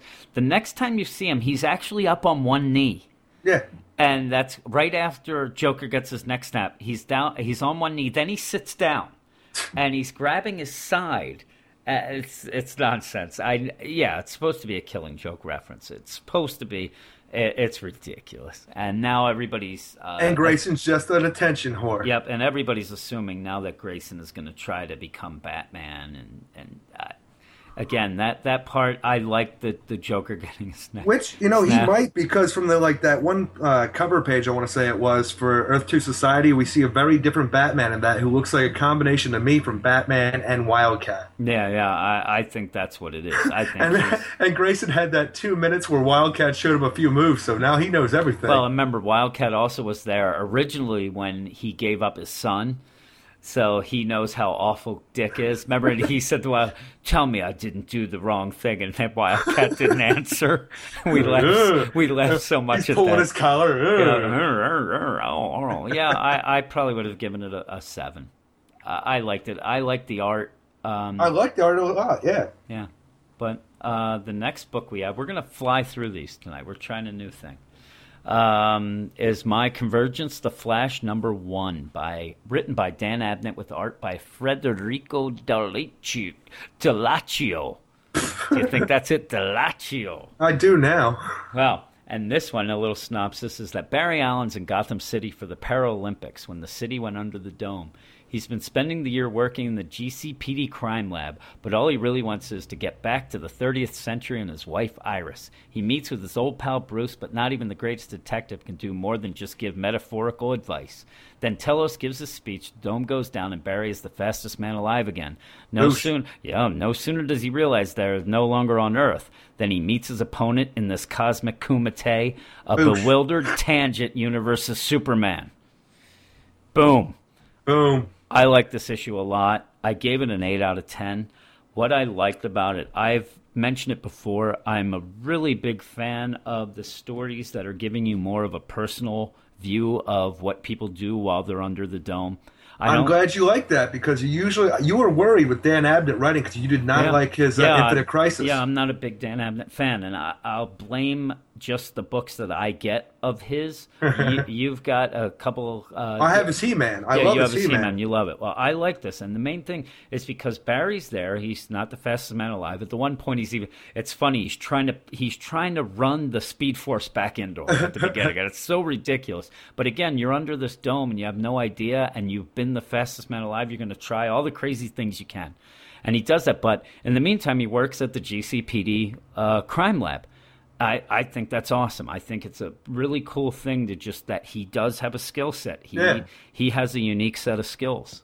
And I was actually a little pissed off though because when he was getting ready to start his jog to become the fastest man alive again, Mm-hmm. in, ho- in hopes of doing that, I was really hoping he was going to rock a cassette player. yeah that would oh that would have been He put the pager in his pocket, Yeah, so we have yeah, a the- pager at least. But uh, I was hoping he'd wa- have a Walkman. and again I said that I told you at work and I don't know if you noticed when you when you read it that was one of the things this this is the one issue I think that I've noticed that uh, Federico Federico Dallocchio he um he's the one person I think that really made sure to make everything in the issue look as if it was from that era. And this is Yeah, in the the 80s, baby. This is the 80s. Everybody that Barry runs by and all these things, they're all dressed in the crazy 80s clothes. It's all 80s. I really, really like that. And it's it's so minor a thing, but I think that it made the issue even that much better for me. Me as well. Yeah, Like, like, like, when said, Barry's having uh, lunch with Bruce, and you see those two broads off to his like left, and Oh, they, you can tell they have Yeah. the A- Aquanet or hairdos Well, they- going on. And the one, the one even has. I know the scene you're talking about because the one has like the the shirt with the shoulder, Yeah. the shirt off the shoulder there. Oh, it's so good. Um, Is that a flash dance look? I'm trying to it, remember. it now. is kind of a flash dance look. Yeah, yeah, it is. Next thing you know, she pulls the thing and water spills down on her on a chair. God, I want to do that. Yeah. Um, yeah, I liked it. And in fact, the, the stuff with the crime lab, I'm actually upset that they didn't get this is another issue where I wish there was three parts where you got a full I would have liked to have seen them work a whole case. Yeah, it would have been And nice. It would have been cool. And then another thing I really liked, Barry interacts with Bruce, and you don't see that in these books. You get these, No. you get these cities, and we even mentioned. I mentioned in the one thing where I had that weird thoughts uh, article that it seems like all the superheroes in these cities hate each other because when the dome goes down, every superhero seems to be in in one city, either Gotham, wherever it is, Yeah. whatever that city is. Every superhero's there, including just about every member of that that era's Justice League. Yeah. But yet the dome goes down, they never talk, or at least they don't show it. That's so Um, they, they hear the Telos speech and they're like, all right, jerk offs, every man for himself. like once the powers are gone, they're like, eh, screw you. Uh, but I like it, and they go. And I, I mentioned to you, Barry goes and talks to Bruce, and I'm telling you, it reminds me of two guys that like used to be in Three Dog Night, and they're sitting there and they're like. Remember the old days when we used to tour and nail all the broads and that? Oh, yeah, those were good days. And, no, uh, I don't yeah. remember. I did too many drugs. Yeah, I know. You remember Detroit? Remember that show when we? No, I don't remember that either. oh, I forgot. Yeah, we kicked you out by that. But it, it really, I like it. It's like this. Um, it it- it really shows that an interaction that we have not got and we haven't seen in these books. And I, I said in, in my little synopsis, I like I like the end where Bruce Barry's walking away and Bruce has to get the last word. He's like, "Hey, hey, Barry." Remember, it's a marathon, not a sprint. It's like, thanks, thanks a lot, you jerk. Thanks a lot, you goddamn Yeah, poster. yeah. How about this? I don't have my powers. You don't have powers, and you can't figure out this dome. You stupid jerk. You're supposed You to. be, what I have, Barry? You're supposed to I have a billion dollars. Yeah. yeah. Now it's only two million, but I'm still the richest man. Uh, the I think that everybody should call Batman. Batman has a plan for everything, not this. Um, what I did. What's I that? went- I actually had a problem though because I read this one after Batman and the Outsiders, Yeah, yeah, and we see in that one that when the dome comes down, Batman is asleep at the back computer. yeah, yeah, yes. Again, So it doesn't really jive with this. Again, I'm I'm never going to even pretend that these issues cross over. And and what I just said, I love that Barry interacts with Bruce in this. yeah. That's why they don't have him interact with other people because then everybody like you is going to be a jerk off and like, how could Superman talk to him when he's in the Phantom Zone? We're gonna fanboy Yeah, the shit out of this. I I like that. I wish they could have coordinated a little better. Uh, you know what I didn't like about this issue? What? Uh, Barry's a bit of a whiny bastard at the beginning. oh, he's like, I want, I, I want Iris, I want Iris. So he's going on and on. He he even has a woman in the um, in the crime lab wants to date, hot. and and he's even like, I know she wants me, but I, can't. Iris, Iris. He mentioned Iris when he realizes he's not on Earth or when the dome goes down. I think he's mentioned her enough that when the dome goes down, he- he'd be like, "Oh no, I gotta, you know, what am I gonna do? Iris, you know, nothing. No, he just runs up the wall like he's in the game Prototype." Boosh. freaking goes and looks and sees another city goes oh my god and then the tangent universe superman shows up you know why i know it's the tangent universe superman Because he says so. he says he's superman and then i had to look it up because i don't know who the tangent freaking universe superman is. There's Neither another I, really. there's another reason in the back. I know barry allen. You can give me some barry allen uh, history if you want. How about a little bit about the tangent universe superman? Say oh it's this guy and he got you know something where when he shows up and goes i don't know uh, my head's swimming and i don't know but i think i'm superman it would make sense then I'd say, oh, you know what? That's true to the character because when I looked it up and did a little research, that's actually pretty true to that character of the Tangent Universe uh, Superman. That would make sense why he would say that. Um, but I love the art in this issue. I Yeah, I really, really liked I really did like the um, the whole thing pretty much. I liked the dialogue, and that's one of the things I've told you. I don't like Dan Abnett's um, Batman dialogue and the stuff at that I've yeah. had. I like his Bruce Wayne dialogue here, though. Uh, I, I really, good. I really liked when Barry was jogging and that woman just passed him and just Yeah. fucking blew him away, just so not even pissed. trying. And he's so mopey about it. I had this woman, Bruce. She passed me. I used to be the fastest I man alive. fastest man. He's a little bit of a whiny bitch. Um, what I also want to say is, this issue was the first issue I reviewed this week. Right. It really dawned on me, or it hit me like a freaking brick wall, that I am really, really getting pretty fatigued by the formula of the convergence issues, where you Oh, get, yeah. you get them that you know you know the whole routine. Uh, you know, either you see them before the dome goes down to get them, but they're in the dome goes down. We get to see it, but it's a lot of these issues now. It's exact, so you know. Formula, yeah. and the formula is so, so like nailed down that you're just waiting. Each each part comes and goes, and you're like, okay, now next, hello, and, you know, you're waiting. Now there's a couple issues that I have later that uh, mix that up a little, and I Might as well. that. Yeah, but yeah, I, I gave that an eight out of ten. I really liked it. Um, I love Barry Allen. That's my Flash, and I am looking forward to next month's finale. Um, not because he's fighting Tangent Universe Superman, because I really don't care about Tangent Universe anything. I don't think anybody does. No, I, I'm just looking forward to it because I like Barry. But yeah, what's your book next book? Well, next I have Convergence Green Lantern Corps Number One, written by David Gallaher, with art by Steve Ellis, Andre Parks, and High Five. Yes. It's a mad world under the dome, and Guy Gardner has been having some problems adjusting since he's woken up from his coma, and there is from the result of being trapped in the Phantom Zone and being tortured by General Zod and Sinestro. How's he going to work through his issues? By finding Hal Jordan, of course, the golden boy that has everything handed to him. Once he finds Hal, everybody loves me, Jordan. We see that Hal is a mess. He spent the majority of his time under the dome trying to communicate with Oa. Well, the dome comes down and Hal knocks Guy out because he doesn't want him to get hurt anymore. And when our Ginger comes to, he gears himself up with a leather jacket, a taser, a baseball bat, and a motorcycle, and he goes to find some trouble. Oh, yeah. yep. Yes, he does. I love the way he looked in that last panel. So do I. Uh, I love Guy Gardner. He's he's my favorite Green Lantern, and I think that they I think he nails him in this. He's actually he's not as angry as I would have thought he was. He's angry, but not as angry. I don't know the the year Back in the the day, he was just jerk angry. Yeah, yeah. I, I think more. I think this guy Gardner just after a year under the dome, after he woke up, um, I think he just wants answers. He wants some explanation. He, Hell yeah. He, well, everything that that has bad that has happened to him is because of Hal Jordan. At this point, you know, Yeah. leading up to this, he had a power battery explode in his face. It was a trap meant for Hal Jordan, which got him trapped in the Phantom Zone. And while he was in the Phantom Zone, Hal freaking cozied up to his girlfriend, and they got engaged. Yep. Yeah. Yeah. Um, I would think that this issue is the. It seems to me like the issue that has the most like uh, callbacks to the continuity of when Oh, it would yeah. happen. Because even like John Stewart says when he goes to visit John Stewart, he's like, "I was only the you know Green Lantern for a little," and I just I I think this one really had a lot of callbacks and stuff like that, but they they were done in the way that I wasn't confused because I don't know the full continuity of this Right. time of Green Lantern, but I could follow it fine. Um, I liked it. I See, I said I got called out a little bit on this review from somebody. I don't know if it was on Twitter or if it was on the site.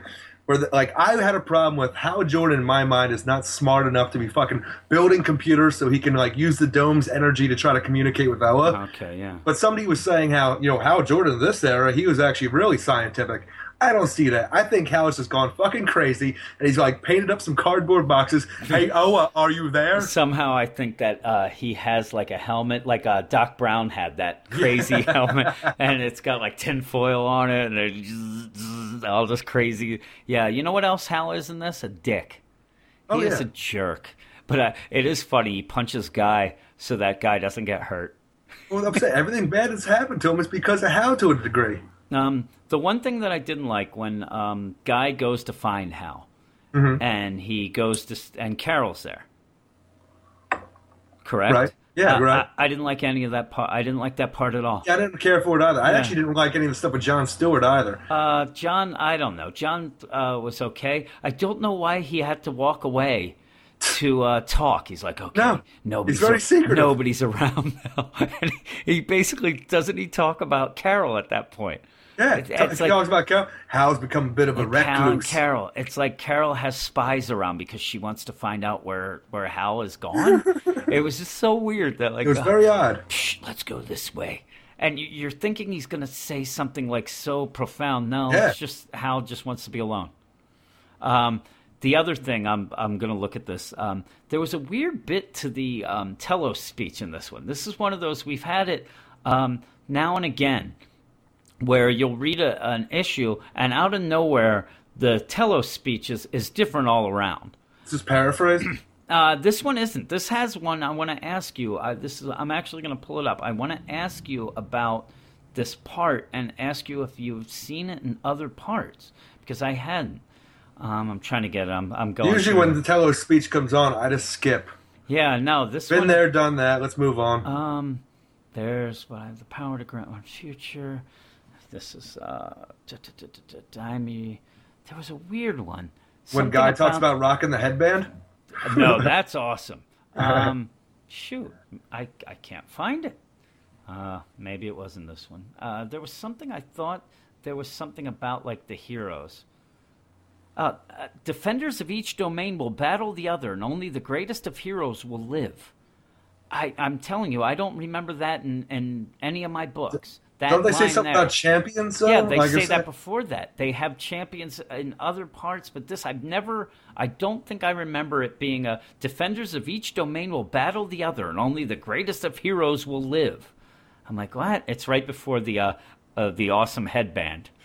So you saw that? Yeah, there's there's a bunch of headband call outs this uh, Yeah. this month. So you're right. Headbands rule. Yeah, you're right in, and it's great because yeah, then the uh, the lantern the lantern activates, and then it's like a mad rush to get to the lanterns, and they they can't get them. Uh, also, they have uh, in the the Telos thing where they're showing the different things. They have Vampire Batman in there.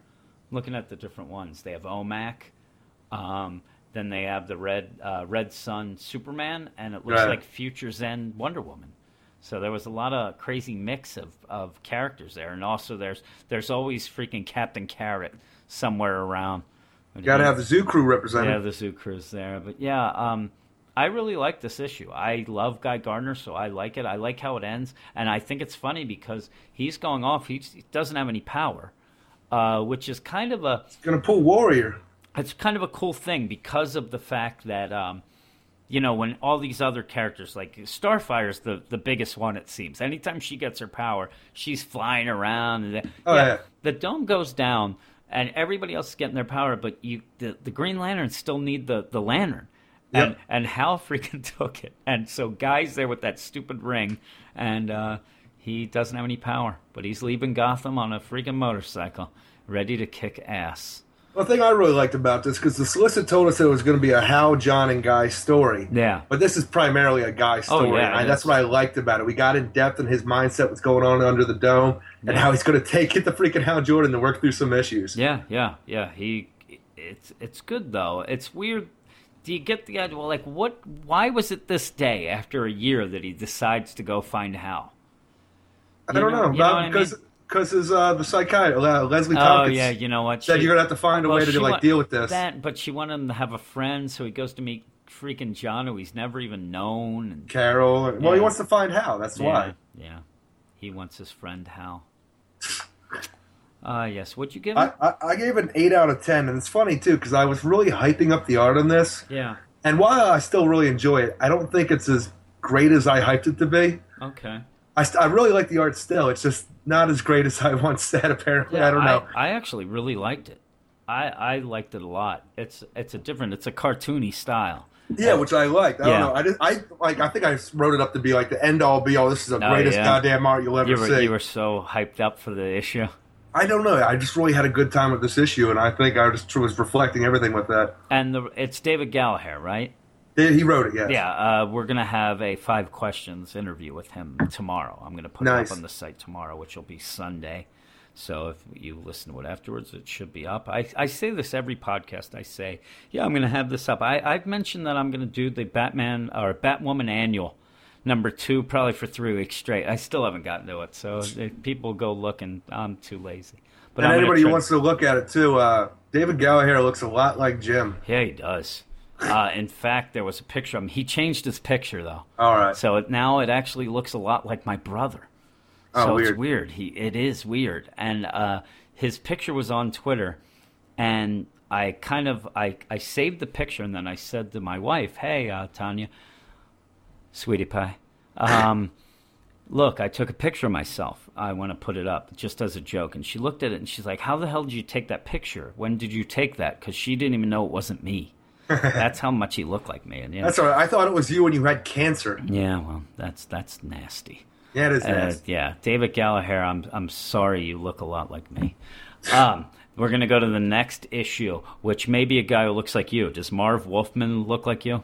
I don't remember what Marv Wolfman looks like off the top of my head. What do you think of when you think of Marv Wolfman? Wolfman Jack? I always do, and in my mind, that's who he looks like. So I know he doesn't because I saw a picture, but yeah, I think so. I'm gonna do this in the Wolfman Jack. oh God. Hey there, everybody! It's Wolfman. my Wolfman Jack always morphs into my Redd Foxx. Hey, listen here, dummy.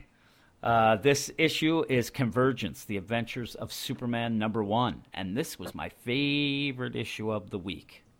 It's a little foreshadowing. It's written by Marv Wolfman Jack, art by Roberto Villacava. And what this one is about is Superman, Supergirl, and Lucius Fox are busy at Wayne Tech working on creating a Phantom Zone projector. Continuity issues aside, their plan is to send Clark and Kara into the Phantom Zone where they can fight their way to another exit that will lead them outside the dome. After some weird science, they succeed, just as Telos gives his speech. As Gotham City turns into the set of Conquest of the Planet of the Apes, the Phantom Projector explodes and Superman and Supergirl are stuck in the Phantom Zone with some pretty pissed off Kryptonians. While they capture Superman and demand a trial by combat, Supergirl sees her whole life flash before her, including her crisis death. Making the hero's choice, she goes back to save her cousin, and the issue ends with a crisis on alternate fronts. Whew, almost didn't make it there. Um, I love this issue. I loved it. And I'm going to go on after this about all the things that were wrong in it, Yeah. and it doesn't matter to me because I loved it. Uh, I It was a fun issue. Oh, I, I thought this was fun from the get go. Um, I'm telling you, like I said in my little blurb there, the continuity, um, some things that just make sense or don't make sense, uh, it didn't matter to me. Marv Wolfman just figured um, he was going to write a fun issue, and it was going to be an issue that really pointed out how great Supergirl is, and you know, everybody else be damned. um, there's where I was talking earlier. Supergirl has the headband. Sure does. You like the headband, right? Yeah. Now, I did a little research on this Supergirl because I like this issue so much and I wanted to get everything right. But um, this Supergirl doesn't seem to be the Supergirl of the pre crisis of that time.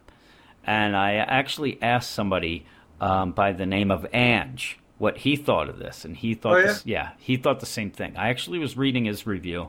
And then I asked him a couple questions. There's all my research. He's, you know, he's a Supergirl expert, and he thinks that the um, the Supergirl here does play off as a little younger. Right before the crisis, it was like a more mature um, Supergirl. And this Yeah. one's kind of like a not a bratty teenager, but kind of like a, a fun teenager. I liked it. I really, really liked it. And um, I had a problem with it because it did seem like, uh, like you were saying, how she's a younger Supergirl because Superman's still stroking her ego. In Oh this. yeah, well that's and that's another thing that I really did like. Yeah, this this Supergirl is like on the verge of becoming more confident and more of her own hero, and that's played off when Superman does stroke her ego, and she says it back. It's almost like one of those like "You're the greatest." No, you're the greatest. You know, one of those things. I loved it. I really liked it. I got the idea how Marv Wolfman played it up. I got the idea that these two characters, they're cousins. They love each other, and they. They're, Oh yeah, you love any of your cousins? no, I hate my cousins. But There you it go. also reminds me, I will tell you a little, this is so weird how this would tie in or what I thought about. Way back in the day, two of your least favorite bands. You like REM? Yeah, I like REM. Yeah, you hate U2. I hate you. Well, too.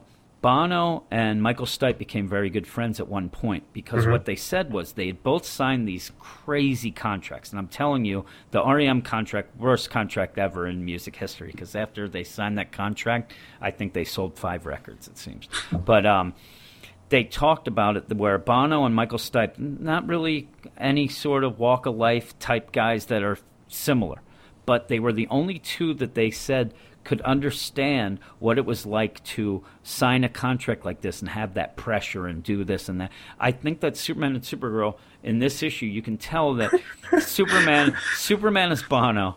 Supergirl, I knew you were going to laugh, but I'm telling you, to me, you get the idea that Superman likes to talk to Supergirl about this stuff because he has nobody else who understands what it's like to be a- powerful character like this. Like he says in it that, you know, he could go over the, the top in one instance and, and destroy a planet. Even Batman, is his best friend, his BFF, can't possibly understand what it's like to be him, and I really like that. In the meantime, they're flying through the freaking Phantom Zone while they're doing it, while these crazy Kryptonians are uh, watching and pissed off. I get what you're saying with that, though. It just seems like um, this is a conversation they would have had before this. I know, I know. Well, again, you you're getting this here. Uh, it's weird. That's like I'm saying. In the meantime, they're in the Phantom Zone. It's a weird thing to just bring up then, Yeah. but it's like yeah, they had some downtime in the Phantom Zone. Hey, Karen, now that we're alone, I really Yes. appreciate you. Um, Why are you only nice to me when other superheroes Yeah, aren't around? yeah, why are you nice to me? Um, here's the my main issue with this this book. This Phantom Zone is way off from any Phantom Zone that I know of, of anything Yeah. I've looked up. The Phantom Zone is usually where you go and it's like an immaterial plane where you're kind of like a, you know, an image of yourself yeah, or a shadow wa- of watch yourself. what others are doing. And yes, and you watch and Ghost you, World. Yeah, you can you can talk, you can do sort Yeah. of thing. This one, it's it's fully physical. They have their powers, and um, these Kryptonians. The other thing that I uh, why wouldn't they have made one of those Zod? What, what do you mean? The the Kryptonians. Why wouldn't they have made a Phantom projector? No, no. Why wouldn't? None of those are anybody. They're just quote Yeah, they're unquote face. Kryptonians. Yeah, why, yeah. why didn't they make one Zod? Why didn't they put somebody in there that it's like these generic Kryptonians? Uh, kind of threw me off a little because in, in my mind the one guy was Zod, and I Yeah. kept and, I'm, and I kept looking. I'm like, that's not Zod's crest though. And then I looked. It's not. Zod's crest has changed so yeah, much. I know, but I did look it up, and I nobody's calling. And also, you would have had at least somebody say like, "Hey, Zod, what's going down?" Exactly, But they, you're they right, don't. yeah. So when they don't, you're like, "Okay, you got these Kryptonians." I thought that was a little odd, just having these guys. But what's really odd? Do you remember what happens when they capture they capture Superman? Superman goes, uh, "Get out of here, Kara. Go. I'll meet up with you." Kara flies off. They have Superman. It looks like they could kill him. Uh huh.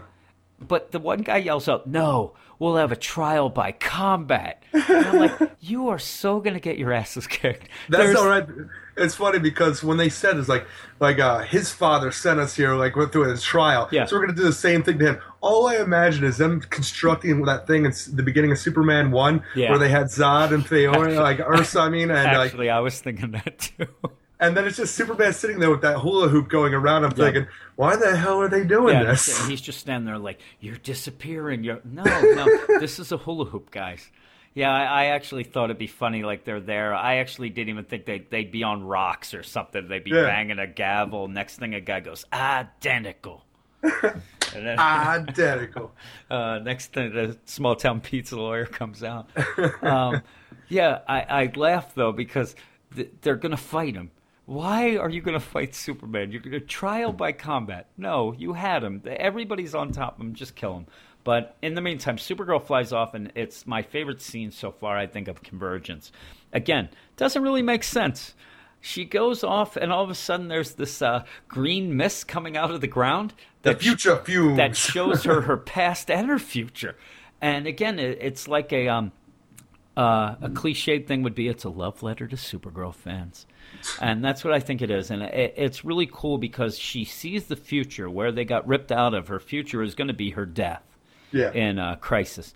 And she sees that, so in her mind, she still thinks that if this dome goes down, they're they're safe. They don't know they're not on Earth. They think that you know she would think in her mind at this point, okay, I see my death. This is what I'm fighting for. I'm fighting so that I can go die. But you know what? If I don't, more people are going to die. So I'm going to have to do what I have to do. She makes the hero sacrifice. And yeah. she makes the hero's choice. She goes back to save Superman. Um, and that's kind of how it ends there with them. They're just kind of fighting the Kryptonians. In the meantime, uh, Lucius Fox is in the middle of a, a goddamn ape freaking apocalypse going on, and it, it's so funny to me. And uh, they're the Kamandi apes, right? Yeah. yeah. And I, I think that's pretty cool. Uh, somehow, yeah, they Superman and Supergirl better get out of that Phantom There's Zone, straight up Planet of the Apes going yeah, on in Yeah, Gotham. there's going to be some trouble. Um, the other thing that I found that I didn't like was that this continuity at this point, um, Lucius was not a guy who dabbled in tech. He was not that guy then. Right. That's more of the um, the Christopher Nolan movies, and um, yeah, here he's making a Phantom projector. It kind of comes off, uh, but again, you know what? It led to a pretty cool story. So I will not. Um, dwell too much on it because I really liked it. Uh, and again, people might be listening like, "Oh, yeah, you're always yelling about rules and stuff like that." These aren't the the rules that I'm talking about. I need concrete rules of the event, and then I can kind of go back and forth within the event. You can give me some gray areas where I don't want gray areas of what happens during the event of the major, you know, points that lead up to that. But yeah, I thought this was so much fun. Um, it was a, lo- I- a love letter to Supergirl. I had a major issue with the idea they had. So we're going to build a Phantom projector. Yeah. Right? We're going to go to the Phantom Yes. Zone. Yep. So we can get out and try to find like help, figure out what's going on. Yeah.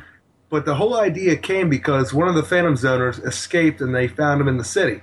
Yeah. So if the escape and they end up back in the city, there's Yeah. not really anything No. they're going to be doing. But again- at, at this point in time as well, I'm pretty sure that the Phantom Zone exit went through another, t- took you to another place called Ether, which was even more dangerous, and you, then you got out through At that. least it's something. I don't know. They're they're desperate. And I know, again, but like the guy exited out of the Phantom Zone back in the city. There's nothing telling them that they're going to be able Yeah. to get out of the dome. Yeah, I just the think, information I they think have. they're just giving it a shot. I, you know, why I did like that part though. That whole idea. Number one, they're at least trying something. Yeah. You know, they're not running through the park to try to get the Speed Force back. They're actually doing something. And I also like the fact that it mixes up. Marv Wolfman mixes up the uh, the whole formula of convergence. And I'm Yeah. telling you, that probably gave this score for me another one. You know, it, might have been an eight five. It got a nine five because it it actually Changed the game. It, it, it made it more exciting to read because all of a sudden I'm like, oh my god, this isn't the same. This isn't, you know, I can't sit here and wait for this and that and the other thing. And in fact, if it would end up, it could end up that Batman or Batman, Superman, and Supergirl never fight anybody. Um, what's odd is when they have this um, call out by Telos, he kind of ignores Superman and Supergirl as well in this call out. There really isn't a call out anyway. It's No. just these apes show up, and I think that was kind of odd. It'd be funny if he's like, "And your chat, wait a minute, where's that Superman?" You hear him talking. it's like almost like he he thinks he's hung up the phone, and he starts like cursing and stuff. Like, God damn, that Superman! He was supposed to be there. He ruined my speech. Uh, be so oh shit, good. is the phone still open? Yeah. oh wait. Uh, yeah. Disregard this. Go on. G- As you were. Hangs As you were. uh, hangs up. But yeah, um, I liked it. Mixed it up. Uh, but yeah, this is my favorite issue of the week. But you know what? The next issue you have, I enjoyed a lot as well. Me as well, man. Convergence, Justice League of America, number one, written by Fabian Nicieza, with art by Chris Cross and Snakebite. Check that oh shit yeah, out. Snakebite Cortez. It might be the greatest art team. Chris Cross and Chris Snakebite. That's Knight what it's. and Snakebite Cortez. That is what it's labeled in the book. Just Chris Cross, Snakebite. Uh, You know what's weird That's about it. that? That I saw that you put Snakebite, and then I'm like, wait a minute, that's Snakebite Cortez. Yeah. which it has Cortez on the cover. Yeah, but I'm saying it's just Snakebite in the issue. That's I what I'm laughed saying. my It's- ass it's off. so weird that he, uh, yeah, crisscross and Snakebite. So the dome has come down, and we don't have to hear about it here because the heroes have their powers back. And while Elongated Man tries to whip them, his team back into shape, Aquaman, Martian Manhunter, and Zatanna search the city and the magical realms, looking for the supposed attackers and who might have brought the dome to, the, to brought them to the strange world. While they search the warehouse that Elongated Man was Man. Spit it out. Ugh. While they searched, the warehouse that Elongated Man was training the JLAs and making the montage videos, as I imagine, the freaking training montage. Oh yeah. Um, the building explodes, and then they have to head back and they have to fight the Tangent Secret Six. Yes. You got that? Yes, I got that. Yes. But they won't have to. They don't have to struggle too long though, because it seems that our team survives, and they're looking for a little payback. Oh yeah. I I love this issue. Uh, it was really great. I'm telling you, this art. I don't know what it was because normally I'm not a huge fan of crisscross. I don't know if it was the added freaking colors by Snakebite, but the shit came together. I loved the art so much in this book. Yeah, I did too. Um, maybe he was wearing his clothes backwards. you better be. You get you can't go any long uh, time with a crisscross without a reference. But yeah, I I loved it. I know that you're a big um, uh, elongated man fan, right?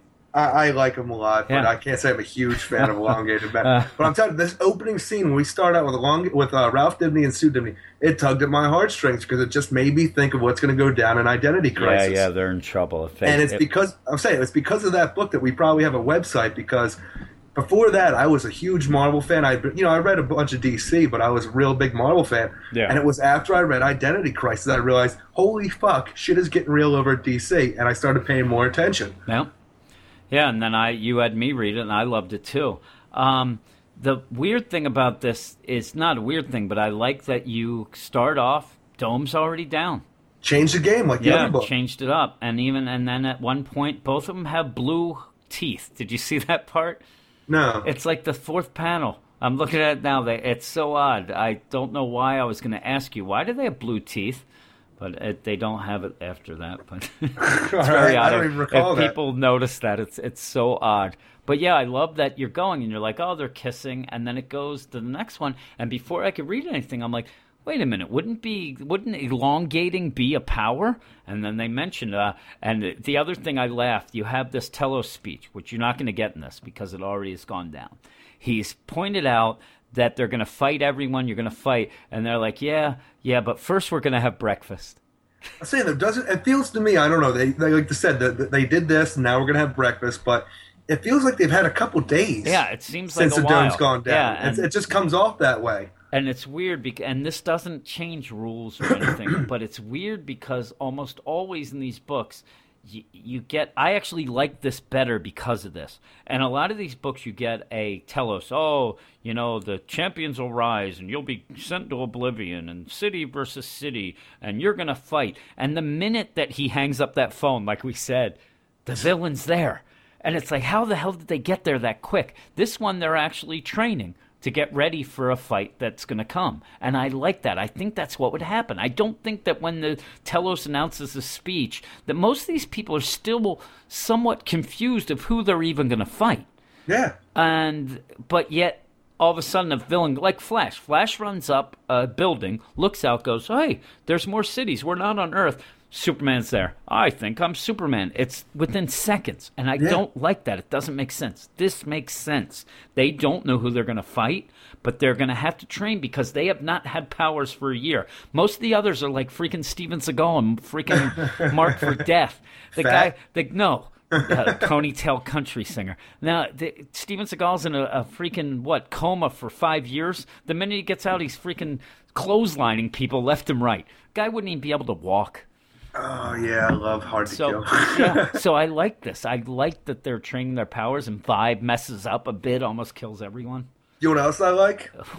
I, I hope it's what I think it is. What? Commander Steel was in a coma Yes, this he entire. He was. was he was like on life support because the majority Yeah. of his body is cybernetic, Yeah. and this is what I've been talking about. When Yeah. I want to know the rules, like what's going on with Cyborg, what's going on. I never say. Commander Steel because I No. really don't think about Commander Yeah, Steel that. lot, but Steel.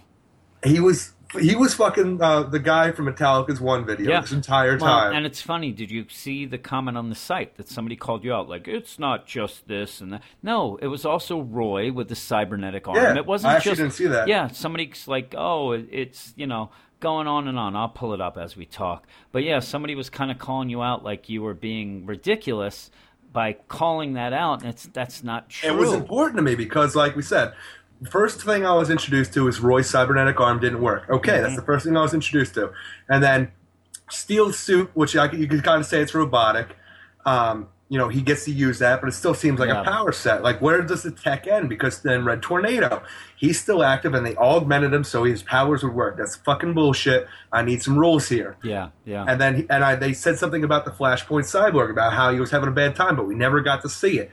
And here we see the Commander Steel. He was fucking laid up for a year. yeah. Actually, it was a guy who comments a lot, that Jack Satterling. Uh huh. and he said uh, Commander Steel Cyborg was just fine in New Teen Titans, except for some unrelated technical problems. It's only in the Ceza books that cyborgs have real problems. Well, it's the Um, other thing. Uh, in the new Teen Titans, which we'll get to, there is nothing saying what Cyborg's been up to for that year. Yeah, he's just uh, in bad shape. Yeah. But uh, also, I do like what he said then after the scene on the site. He said, "Finally, it was nice to read an issue of Convergence without Telos's opening day speech." And Agreed. I agree. I agree with that fully. It was nice, and it, it's. I liked it. I also like that uh, during the year because everybody else had you know issues or they were trying to do things, and the only thing that Vibe could do was work at a fast food restaurant. That's all he could do. Motherfucker should be breakdancing for what dollars I actually. street. Why didn't they do that? It was such a missed opportunity. He should have been like on. I would have even laughed if he was on like some TV show, like a oh, Dancing Oh, yeah. with the Stars or something. but they show him and he's like doing a breakdance move, like the end. Every breakdance move ends with You got to end with the freaking laying on the side. Yep, and your your hand there holding your head up and uh, on the side, and then all the judges with like placards with like two, zero, and then Oh. Vibe just gone. Poor Paco. Poor Paco. Yeah, there was no breakdance wars breaking out, and uh, or even if it would be funny if he was like in Breaking Three, Oh yeah. Breaking Four, or something like that. That They're, was pretty cool. they're cool. filming a scene during the. They're filming a movie in the dome. How crazy would That'd be so good. That, I think they would. People need entertainment Yeah, still. they do. Uh, One of the issues, I think it might have been Batgirl way back, like mentioned. We ha- we're stuck with the same reruns. That doesn't make Yeah. sense to me. Doesn't make sense that they would. uh, I think that they would make new new shows.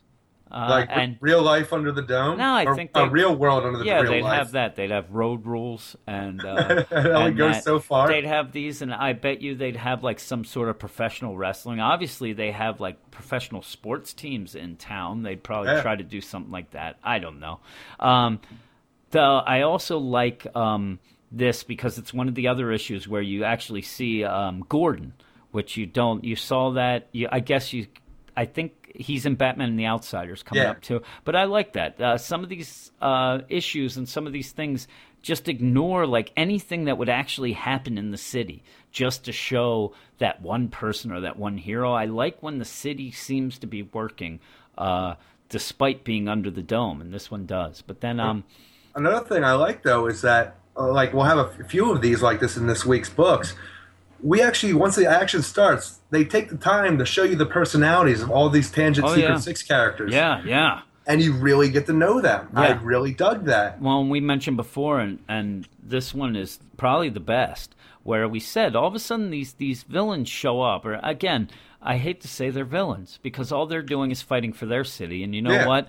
One man's freedom fighter is another man's terrorist. Yeah, That's my political comment of the night.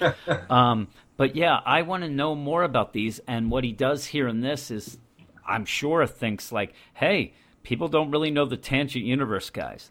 And they're not going to put a two page thing at the end to tell them. So I'm going to show them. And I think this issue really benefits from that. Because, man, I want to know more about the Tangent Universe. I actually I want to after Secret seeing Six. exactly after reading this, I would like to go back and see some of this shit because like Manhunter comes off like a Deadpool. Yeah. You know, and it was really fun, like with the interactions they had. I, Yep. I'm saying what they did here, they maybe really wanted to go back and check it out, which other things have not. Yeah. Like I don't want to go back and check out Electropolis from last week. Yeah. And uh, you know what's funny with me? Uh, why I also like this is this event and this book especially. It's throwing things in where usually when you have a villain team against a hero team, there's always that like this guy matches up to this guy. This guy, I don't know that that's the case in this. So Yeah. you know, I don't even know. You, I can't tell you which team I think is stronger, better off, whatnot, because they're so different in my mind. Again, I don't know. I don't know the Tangent Universe, but I like that idea that I don't know. Um, yeah, that when they show up, the Secret Six shows up, and I'm telling you, there's a big splash page with them, and I want to know more about them. I'm like, holy yeah. crap, they're cool. You got crazy looking guys. But yeah, like you said, yeah, now that I look, that Manhunter does actually looks like a crazy freaking Deadpool. But yeah, I, I like it. I gave it an eight out of ten. Yeah, yeah, I probably would have given it like an eight five. I love the art. I thought the art was great. Um, I like this rainbow cascade that freaking uh, Snakebite put out through the whole thing. Yeah. Like when Vibes uses powers at the end, when Aquaman and uh, Martian Manhunter are linking up telepathically. oh, you know what the, the best one is? Is when Zatanna uh, shields them from that bomb. Yeah, and which is- that's the only problem I have. Why the fuck would she press? There's a button I here. This is know. what It's this is so what starts the fight, where they go to the explosion where the warehouse exploded, and there's a little box there that says, Yep. "Don't press the red button." Yeah. And Zatanna says, like I pro- I don't remember if she actually says this, but this is what I hear in my head. Ooh, shiny red button. Pushes it, Yeah. and then it explodes out with the energy her blast. exact words were, "What is this?" And then it probably either Aquaman or Martian Manhunter says, "I I have no idea." And it says, "Don't press the candy red button, please." Yeah. Has a crazy smiley face with the tongue sticking out and two things. And again, if they were even aware of the Joker, Harley Quinn, it, it's right along those lines. Any sort of crazy villain. She's like, oh, what is this? Only one way to find out. And Bullshit. she casts her, you know, backwards freaking magic, word magic, and it does protect them. But yeah, Yeah. in my mind, they show it too. Um, there's Bullock's there, Gordon's there. To me, they're all dead. They should be dead. And Yeah. Vi- Vicky Vale's there. Vicky Vale looks pretty hot. yeah, she does. Yeah, yeah. I don't know why she's there. It's kind of silly. It's just that, again, I just said that I like when Gordon's there because it shows that the city's going on, and then I yell that there's no reason for Vicky Vale to go because This is basically, news, man. basically that's the same reason. It's pretty cool to see the city A building So- just exploded. There's that's news, baby boy. yeah, yeah. I'll take it back. I do like that. But man, um, Snakebite Cortez, he's not just the coolest sounding guy in comics. He does a kick-ass freaking coloring. I And know, I really dug why? it. Why? We heard about his name probably from this issue, because I remember we were talking about the convergence issues. Oh, is this where we did it? I think All it right. was. It had to be because I haven't seen him. I think we've seen him one other time where we, we said, "Oh, it's Snakebite." Um, why doesn't he? Why doesn't DC just get him and get him on more books? Because, geez, it, the I'm not a huge guy with you know knowing art and all that sort of thing. You can tell in my reviews I kind of skimp out and people call me on it. But man, the coloring in this is just it's it's awesome.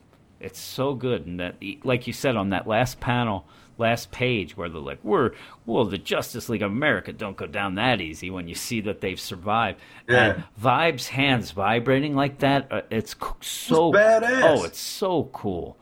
But yeah, uh, I liked it. I liked it a lot. Um, we have one more book before we take a break, and that is Convergence Batman and the Outsiders number one.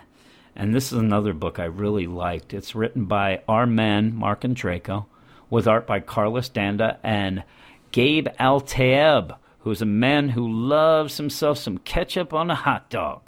this is the book that, that ended up uh, me Right. talking to him. All right, and in this one, Batman and the Outsiders have been under the dome for a year, and while Batman is obsessed with his inability to figure things out, the others are doing their best to get by. Black Lightning is working on alternative energy with his costume on, of course. Geoforce is moving asphalt and arm wrestling big bald guys. Katana watches over the comatose Gabrielle, and Metamorpho is just plain old Rex Mason, much to the delight of his girlfriend Sapphire Stag. Then the dome goes down and their powers return, just as OMAC and an army of mutants hit Gotham City's limits. And I, I really, really like this this issue. And this is an issue again. I did a little homework on. Um, just the idea of the outsiders with Batman uh, uh, interest me. I don't have any any background with the outsiders, none at all. I do know a bit about uh, Black Lightning. I know too much about Katana, and that's all from Ann Nocenti in the New Fifty Two. I always hated Geo it's Force. not- it was just funny seeing. I'm saying though, I always hated Geo Force. Yeah. Like seeing him here, I'm like, oh yeah, Yeah, I, You're- I, I did mind him. And No? no, no. I, I thought. Now again, what are you getting here? You get him moving some asphalt. I'm and, saying you got meathead. Rob Lowe in a costume. Yeah, yeah. Oh, I, I thought he was pretty cool. Um, but yeah, I went. I went and um, I read the back first, which again, Yeah. why isn't in the front? Um, I'll never know. Um, and I actually did a minor looking. I looked up on Wikipedia and read Mm-hmm. some of the things. I wanted to know the guy's powers and what the team was and, and stuff about that. And I'm glad I did because um, I really, really liked the issue. I thought it was really, really good. Um, I like what Marc Andreyko did with the team, and I like that he didn't do one of those like here is uh, Geoforce. He's got the powers of this. They he he shows them in an everyday life under the dome. They're living Oh, they under kept the it dome. really low key. Yeah, it is, and they kept it. And I like again. One of the funniest things this week, at least, was when Black Lightning is doing his thing and he's working, and the guy's like, I don't know, I'd call him Joe, and uh, Yeah. Joe's there on the work site. He's like, Hey, thanks a lot, Black Lightning, but why are you wearing that suit all the time? and he's like, Uh, yeah, I'm just. He's like, You like dressing up, don't you? Just like Eric. Yeah. But uh, it's funny too because he, he kind of calls him out in the suit, but yet he calls him Black Lightning. So well, why does it matter with the suit? But yeah, uh, I don't know. Like I said, I don't know tons about Geoforce. It struck me as odd right away that he was that strong still.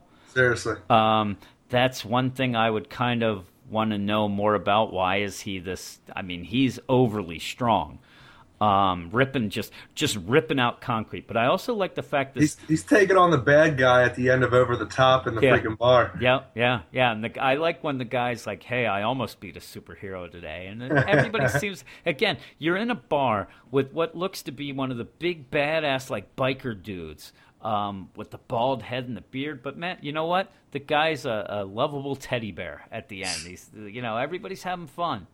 Um, but then you get Rex, and that's where the issue became like it, it went up a notch for me. the best part of the story. Yeah, because you get a guy who, with his powers, can't can't be with his girlfriend.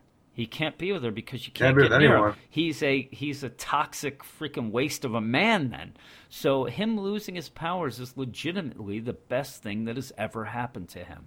So we know what's going to happen. We know the dome's going to go down, and you just you feel bad for him right away. Yeah. He's like, oh man, I don't mind this dome one bit. In the meantime, it's driving Batman insane because he cannot figure it out. And and and again, in in my mind, he's like, I'm the world's greatest detective.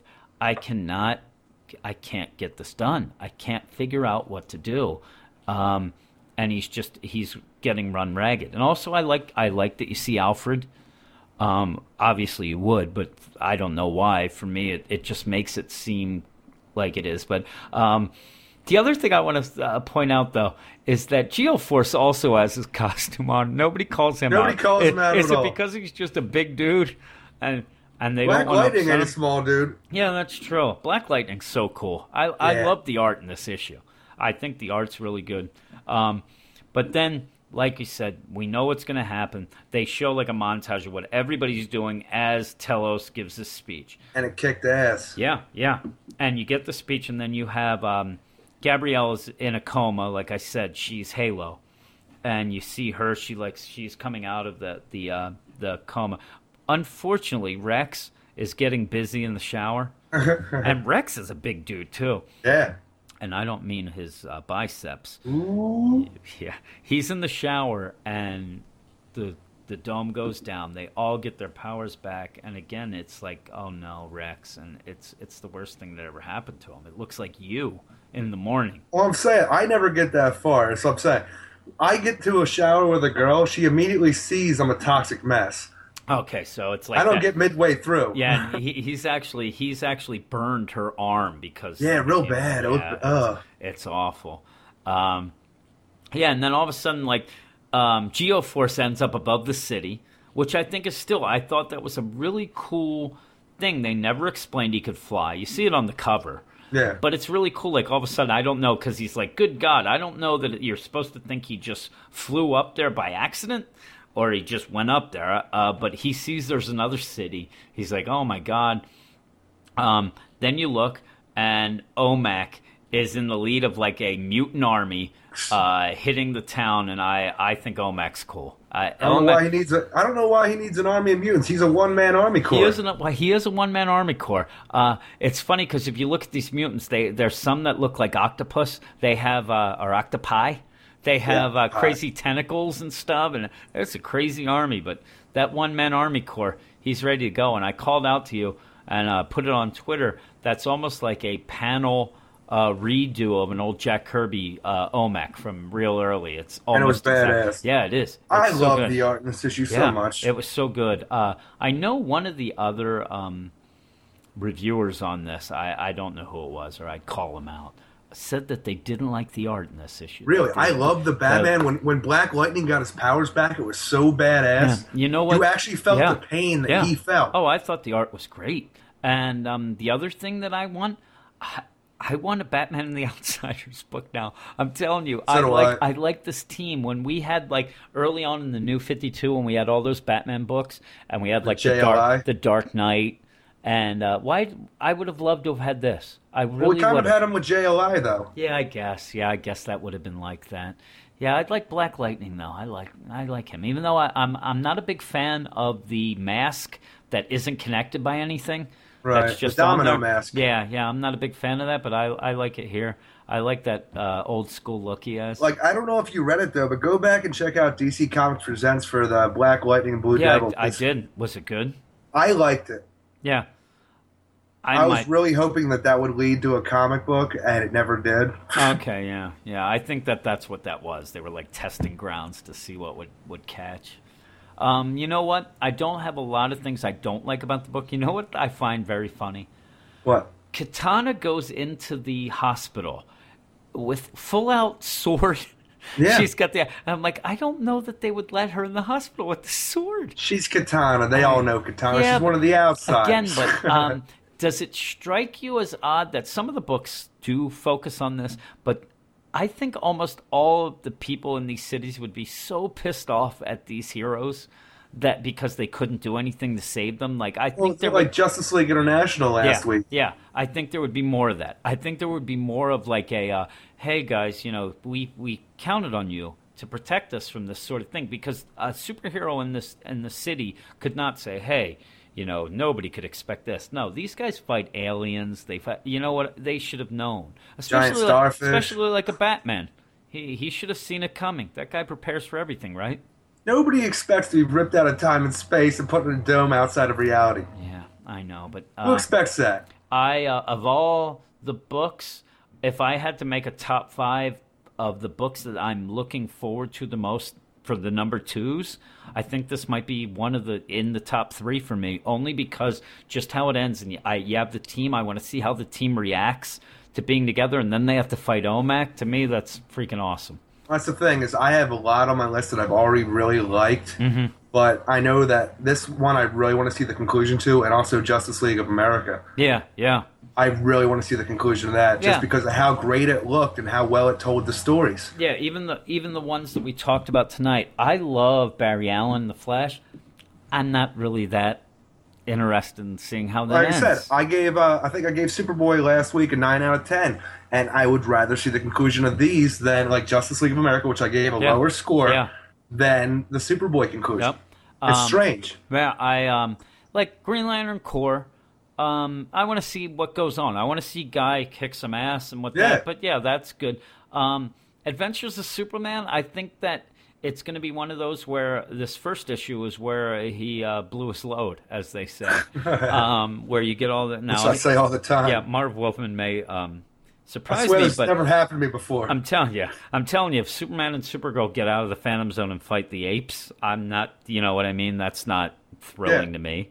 Um, but yeah, this one I re- I really want to see, and I really, I, I now that Marc Andreyko's, I, he doesn't have a book. I don't think he has a book in June either because he was just on Batwoman and that got canceled. Yeah. Uh, I would love to see a Batman and the Outsiders with him and So put I. and put Carlos D'Anda on and Gabe Eltaeb because I love this art. Um, yeah, I, I want to see everything. I want to see the friction next next So month. as much as I loved every character, I'm saying I still do not like I Geoforce. know, you said- costume stupid. I just don't like him Uh, as a I'm character. telling you, I, I think that if we get through a uh, six issue arc of it, I'm sure he would annoy me by then. But uh, um, I love the Batman in this. Yeah, The depiction of him here was just perfect to me. yeah, yeah. If if Geo Force had the trucker hat and turned it backwards while he was arm wrestling, would you like him better? Yeah, I really would have. That would have been awesome if they actually did a full out freaking reference to over the he top. He changes his grip a little and then Yeah, he puts the grip hat. up, he switches it up there. Somehow his son shows up in the audience. And another thing is, I'm not a huge fan of Katana, but and I didn't even realize how much I missed this costume. Yeah. I really liked it. And it's funny because they, I think they realized that Katana is is not anybody's favorite. I would doubt. Uh, No. But they do a good thing here where she is just waiting for Gabrielle to get out of her coma, Coma. and it it immediately makes Katana a likable character. Yeah. You're like, this is what she's been doing. She's just been visiting. You know, nobody else is visiting. It's the humanity. Where was the humanity Yeah. during her fucking run on uh, in the New Fifty Two? It was nowhere. They, they were yelling about burning toast. And, uh, you know, oh, that was the worst. If anybody wants to have a, a freaking chuckle, go back and read any of Ann Nocenti's Katana. It is the worst. The worst dialogue, the worst everything. And then when you're done with that, go read her Catwoman. Then go read her Green Arrow. You'll get a lot of laughs. Yeah, I hope she goes away for a long, long time. I think she is. I now this podcast is turning into an Innocenti bashing. she's not. It really showed. And then when you you end that shit sandwich with a little side of fucking what's his name, Witch Boy, oh, Klarion. freaking Klarion. I always forget that. But uh, Yeah. yeah, she she kept every time they'd announce a new book, she'd be in the all those books, and they announced twenty four books, and she was not named in any one of them. So happy. Oh yeah, it's great. Uh, you know what else is great? What's that, baby? Star Wars. Star Wars You is love great. Star Wars, don't you? Of course I do. What is your favorite character in Star Wars not named Han? Darth Vader. Yeah. You know, as a kid, that's the weird thing about me. I'm afraid of everything when I was Yeah. a kid. And when I first saw Star Wars, which I saw in the theater because I'm old enough to have done that, the, the original time, um, Darth Vader came out when he steps into the um, the Alderaan ship, or what, what would you even call it? The consulate ship. Yeah, I actually used to know the Yeah, actual yeah, name of it. I can't think of it anymore. Um, I was not afraid of him. I thought Really? I thought he was the coolest looking thing ever, and that Damn this was right. again. This was right before he freaking snaps that guy's neck and throws him, and then yells at "Tear the ship apart!" Whatever he. um, Water alive. yes, I I want want her alive. Um, I thought he was the coolest looking thing ever. I, I really is. did, and I never, again, through that whole through the whole first Star Wars while I watched it. Again, I was eight. Um, I never once was afraid of Darth Vader. I just would never want to work for him, but I would want to be his friend. I I thought I I think that he was like the uh, he would have been my bodyguard from the movie My Bodyguard. That was with- really good. With I need Chris to watch it. Makepeace. Chris Makepeace and Alec, uh, And- Alex, Al, not, what the hell? I want to see Alec Baldwin, but it was Yeah, Adam no, Baldwin. Adam Baldwin, and um, what's his name? Your man you hate was uh, Moon. Oh, freaking uh, it's so Matt Matt, Dillon. Dillon. Yeah, that was God, I one, hate that Matt was Dillon. one of his first movies. Um, it's funny because then, like after that, Matt Dillon became such a big thing. But right now, uh, Adam Baldwin, I think, is is bigger than uh, than Matt I like, Dillon. I like Adam Baldwin being in more movies. He does a lot of TV. Yeah, he does. Um, man, I love that movie, and I want Darth Vader to be my Adam Baldwin. Not that I was ever picked on; I just got made fun of, and Still do. I guess to get picked on, you kind of, you almost have to fight back a little, and then the people get mad. Like I was so small and really short. Was. And, well, again, I'm I'm five seven and a half. Remember, I made the joke that once you hit six foot, you don't put that half on anymore. Yeah. uh, yeah. I'm five seven and a half. I'm a tall man. But I'll tell you, I went through a growth spurt of about a foot at one point. So in my mind, I really grew. So I think I'm a I'm a, I'm a tall man. I'm a tall five seven and a half. I'm six foot five. Yeah, I know. Yeah, that's all you got. That is all I I'm got. telling you, me and you go. We're, we're gonna fight at work on Monday, and you will see who comes out the victor. All right. I'm an old man and I'm short. I'll And I fight whatever. dirty. I will. I will bite and kick and grab and twist. I'll give you. Sounds A, like you having sex. I'll give you a tune in Tokyo. Uh, whatever you want. Fifty dollars makes you holla. Just leave off the Indian burns. Uh, yeah. Here we go. Here's another one of these crazy intros in the Ryan Brightest Daycare Clarks. Because what this was starting is that he's going to be reviewing Star Wars number four for us tonight. And Excellent. Have you read any of the other Star Wars? We had Ryan on uh, when he we did the number one. That was Yes. Mm-hmm. when we kind of met Ryan, and he came on and we talked about Star Wars number one. That was probably like the first podcast. I think it might have Um, been. Possibly. I don't Yeah. recall anymore. I, I think it was number one, number one or number two at least. It was one that we never put out, uh, Oh. fully out. We had it on the site, but we Yeah, never. it's on the site. We didn't put it on iTunes, but uh, that was it. And I think Ryan wants to be on the podcast again. He's kind of been hinting in his in his segments that he wants to come on live. So I think we're going to have to do that. I I told you I was kind of coming up with an idea that we might have to have uh, him, uh, Reggie, and um, Dan Rucka, Greg Rucka. so why do you keep saying Dan? I don't know. I, you know what it is because Dan Jurgens hates us, and so does Greg Rucka. So Oh, I yeah, he's on the list. I forgot. yeah. yeah. So I, I think I combine them both. I'll just make them all. It's Brendan Cameron, The amalgam of Dan. Rucka. They're the hate. Tar. It ends with tar. They all hate. The us. amalgam of hate. And every every minute that we talk, more and more people hate us. And Oh. you know who's going to hate us now is Ryan, because we're doing it again. We're doing one of these crazy intros. But here we go. This is Ryan Brightest Daycare Clark with his other side segment doing Star Wars number four. Take Do it, Ryan. Take it away, Ryan.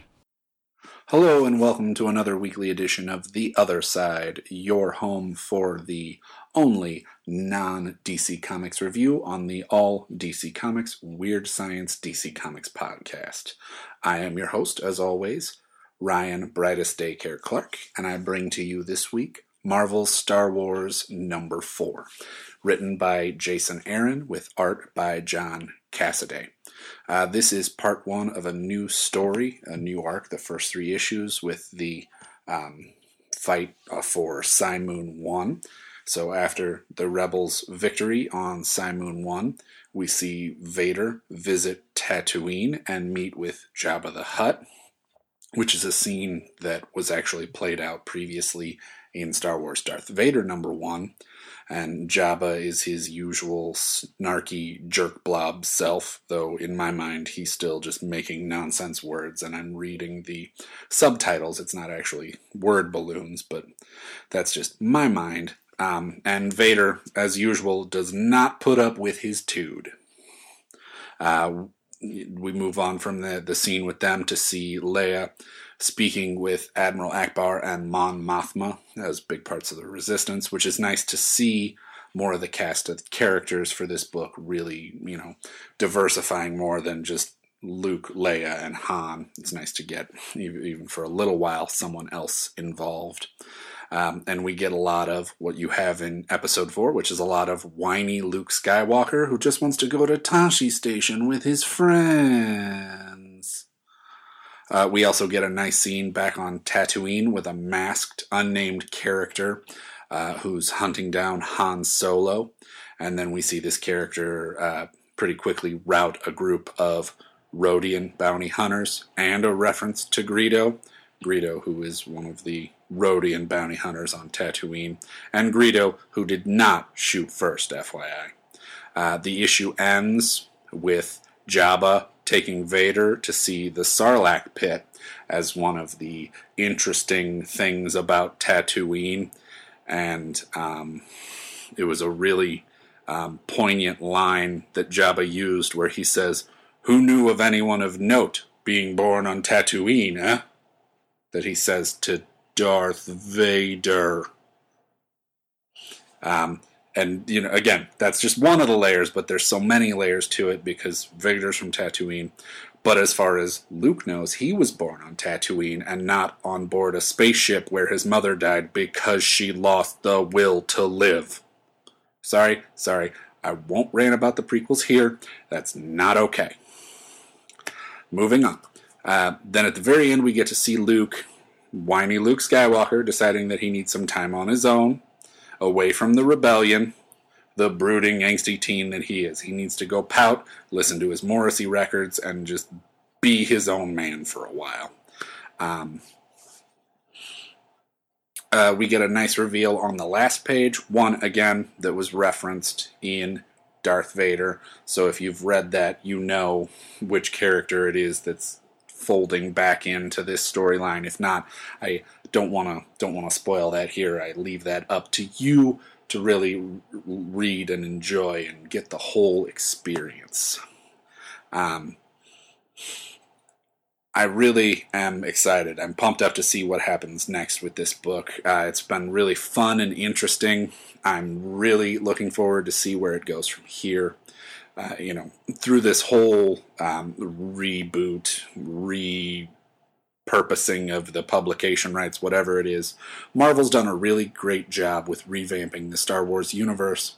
And um, for me, at least, it's going to be a really long, long time before I stop reading this book. The artwork is fantastic. John Cassaday has been great. He's only going to be on for a few more issues, but I'm sure the the new artist will will continue to keep the the quality up, and it'll be something that we can all continue to read and enjoy. And the fourth issue cover with the the twin uh, it's Tatooine suns at like dusk, and it's all the orangey gold color with the Darth Vader sort of silhouette. Very similar to a lot of the, the preview images for Phantom Menace, where we see young Anakin Skywalker with the shadow of Darth Vader, which was an awesome image for a really disappointing series of films. Again, I don't want to get into it. I'm not going to harp on that. It was bad.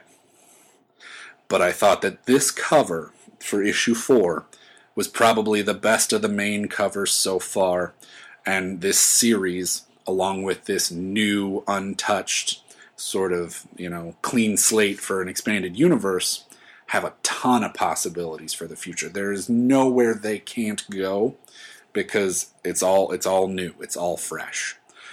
Uh, for my money, everyone should go out and read this book, no matter if you're a Star Wars fan, Star Trek fan, Doctor Who, or even if you're that one guy who still really likes Babylon 5. This is a book everyone should read. It's just fun, and comics should be fun. So you should read this book and have fun. And uh, I, once again, am Ryan Brightest Daycare Clark. You can find me on Twitter at BDC Comics, on Tumblr at tumblr.brightestdaycare.com. That's where I post all of my other reviews, not just the books that I talk about for the other side, but all my other books. And I also have pages on Facebook and Google Plus. You can find and like me there and tell me more books that I should review for here. Tell me you love or hate the review segments I do here, offer new books I should be doing, and uh, just tell the weird science guys to maybe cut it down from three and a half hours to two and a half every once in a while, just to give us a break. I don't need to spend my whole week trying to listen to just one podcast. And I'm sure they don't want to have to spend all week recording last week's episode for this week. It's just a wibbly wobbly, timey wimey headache that goes on forever and ever and ever. Um, but again, I don't want to rant. It's you know, it's it's their thing. I'm only here for seven minutes a week, so take it or leave it. Um, but I will, as always, be back again next week, and I will see you on the other side.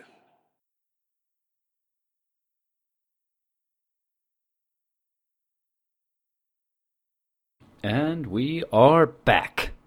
Excellent. That was Star Wars number four. And I'm guessing that Ryan loved it. Hopefully. He loves the Star Wars. He's a big Star Wars fan. Um, yeah, uh, the book I saw this issue was getting reviewed fairly well. I, again, the the Star Wars book, the first issue that we I really liked. I think I read the second issue. Uh, I haven't. I never read the third, and I don't think I. I- This is what happens with me all the time. It happened with the Brian Wood Star Wars. I get all excited, Yeah. And but it's it's something we don't review. And again, it it was like I mentioned to you way back when I was in college. You'd get to the point where you could read and study and do your work, or you could read a book. And you're all to me, you're like, uh, I got to study it, and that's what it is. If I read Star Wars number four, I could be reviewing one of the books I haven't done, and Yeah. it, it just ends up like that. And unfortunately, what it leads to a lot of times is that it feels more like work than enjoying, and that sucks. And I think that's one of the reasons why we wanted to mix the books up for each other in June, where we're going to take on different books, so that at least we get the excitement of a new book Yeah. and reviewing something different. And maybe I'll like Batgirl, and Brendan Fletcher and Cameron Stewart won't hate us. Yeah, they still will. I I didn't mention Babs Tarr because I'm assuming she's always going to hate us because she. They all. The thing is though, they don't like you. You don't offer polite, constructive criticism. That's not what the one listener mail said. I know that's right. I think that was uh, Darren. Darren said that we do give constructive criticism, and I agree. So the hell with Cameron Stewart and Brendan Fletcher. I agree with Cameron Stewart when they said I was uh, Oh, snarky and overly sarcastic. sarcastic. Actually, Yeah. it's funny because when they said that, they were complimenting you because at least they got the point because that's what you were trying to be. Yeah. Um, I I got the idea that they like they message each other. He thinks he's a writer.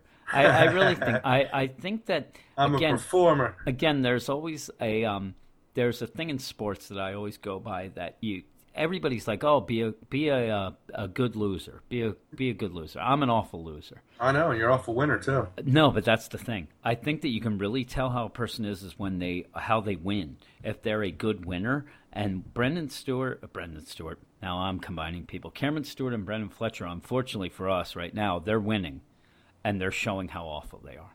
Because and you know what I mean? Why not just go with the flow you know hey that person doesn't like no they have to call out the one person that doesn't like them like you are like a mutant you're a jerk off and a mutant because you don't like this Batgirl. Well, in the meantime, it seems like everybody we talk to hates this new Batgirl. Seriously. Um, when that shit went on Twitter though, and Cameron Stewart was calling stuff, I ran and hid. yeah, you ran and hid, and the 25,000 followers that he had, they did too. Because Yeah. nobody came out in his defense. Now, either they didn't care about us or it wasn't showing up on their feed, whatnot. But there was nobody that's like, hey, yeah, you guys, you guys are morons and you guys don't know, which you, you, I was waiting for. I really was. Oh, yeah, Uh, I was but waiting there was for nothing. backlash. In fact, we had like three people that follow us kind of jump in against Cameron Stewart and Brendan Fletcher, and we outnumbered them three to none. And uh, yeah, it was, it's odd. Um, but we're going to go on with the books. And the first book of this half is one of yours. Yes, it's Convergence, the new Teen Titans number one, written by Marv Wolfman with art by Nicola Scott, Marc Deering, and Jeremy Cox. A lot has changed in Gotham. A dome has gone up. Nightwing and Starfire are married. And for some reason, Kole and Jericho were included in this team, even though they don't do shit here and nobody likes them. Yes. When the it was crazy to me that they were included in this book, but when the dome comes down, we find out that our Titans have to fight the Tangent Doom Patrol, who aren't as interested in fighting as they are in stealing a power source, so they can get back to their own world and prevent it from ending. Only problem is the power source is inside Cyborg. I was taking a drink. I was laughing because it, it's such a. Well, Cyborg can't catch a break in this book. Not at all. I want to start this out by saying this issue made me realize how much I miss Nicola Scott's artwork. yeah. It's Since awesome. she left Earth 2, there's been a hole inside me. I need someone to fill me. fill me up deep. Wait, okay. I'm hitting pause. I'll be right over. uh, get get those stockings on. Get that purse out, and and you're gonna need the wine coolers too because. I'm, I'm gonna need some coaxing, and hopefully I wake I wake up tomorrow and I don't remember anything. Um, who? What was the colorist? Jeremy what? Jeremy Cox. Ah, yes. Um, I like that Cox. Um, All right. I love this issue. I the the cover was awesome. Even I like. Oh my god, that cover is so good, and it's that's Nicola Scott too. Her Yeah. art is so good. And yeah, I don't know. Is she on any of the books that you're aware of? Not uh, that I'm aware of, no. I don't think so either. Uh, because you like her art so much that it would have been where when we were divvying up the new books, you probably would have grabbed that book no matter what Yeah, it was, just because no of matter. the art. Um, yeah, I um, I love all of it. I think that the costumes of the new Teen Titans are the most ridiculous of any team I've ever seen. It's And- funny you say that because back in the day, I hated Cyborg just because of how he looked in the 80s. I, I, you know that I'm talking about Nightwing, but I'm also even talking about Donna Troy. All their their outfits. I love that costume. Kory's outfit. They're all nonsense, um, but she does a great job with them. Yeah. Um, I know you love Nicola Scott's art, but how about the actual issue? Well, right off the bat, I was thrown off because I'd forgotten that this era's Donna's Troy was in love with her college professor, Terry Long. Yeah. And he's an old dude, and it's always creeped me the fuck out how in love she is with her college professor. Terry what? Terry Long. Long. Oh yes, And, and, and the color's last name is Cox. yes, Cox. Long Cox. All right. Um, Do you like? I like how they're uh, dealing with no powers at the beginning, where Nightwing's dead. they're just flying around Fucking- on these they got rocket jetpacks wings. that are armed to the teeth. Oh yeah, I, I love too. They, these things are. I'm looking at it right now. They have missiles galore on these Yeah. things. What does Nightwing get upset about? He gets upset because Kory uses what's on these things. If they have Yeah, these weapons, kill motherfuckers. I know, but then why have these missiles? Then, in case of emergency. yeah, well, that's an emergency. There's there's a No, robbery. There's a robbery going on. I see a guy laying, bleeding out. Two oh, people yeah. actually. Oh, yeah, they're dead. Yeah, Yeah, they're, they're dead. dead. So these people are murderers. They are armed. Our Cor- heroes aren't murderers. Kory takes away. Now, again, I made fun of the costume, but in that costume, she can fire on anybody. Next thing you know, it seems like Nightwing wants a divorce. And I, the way she looks, I'm not wanting a divorce. I'll, I'll deal with it. I'll deal with that shit. Now, um, I'll tell you one thing I really, really love about this issue. We talked about it earlier this issue. We like to see the other side. And I'm not talking Ryan Clark talking about the uh, the Star Wars. I'm talking about the other people who are going to fight our main characters, the quote unquote villains. And I believe that this has to be the only issue where you get Telos' speech from the other side. It's Yeah. a, it's actually you actually see the new Teen Titans on their dome of who they're going to fight, and Yeah. I thought that was awesome. I It was really cool. yeah, I was like, holy crap, this is different. And it also points out, and this issue stresses it, that the, this Doom Patrol, it are they bad?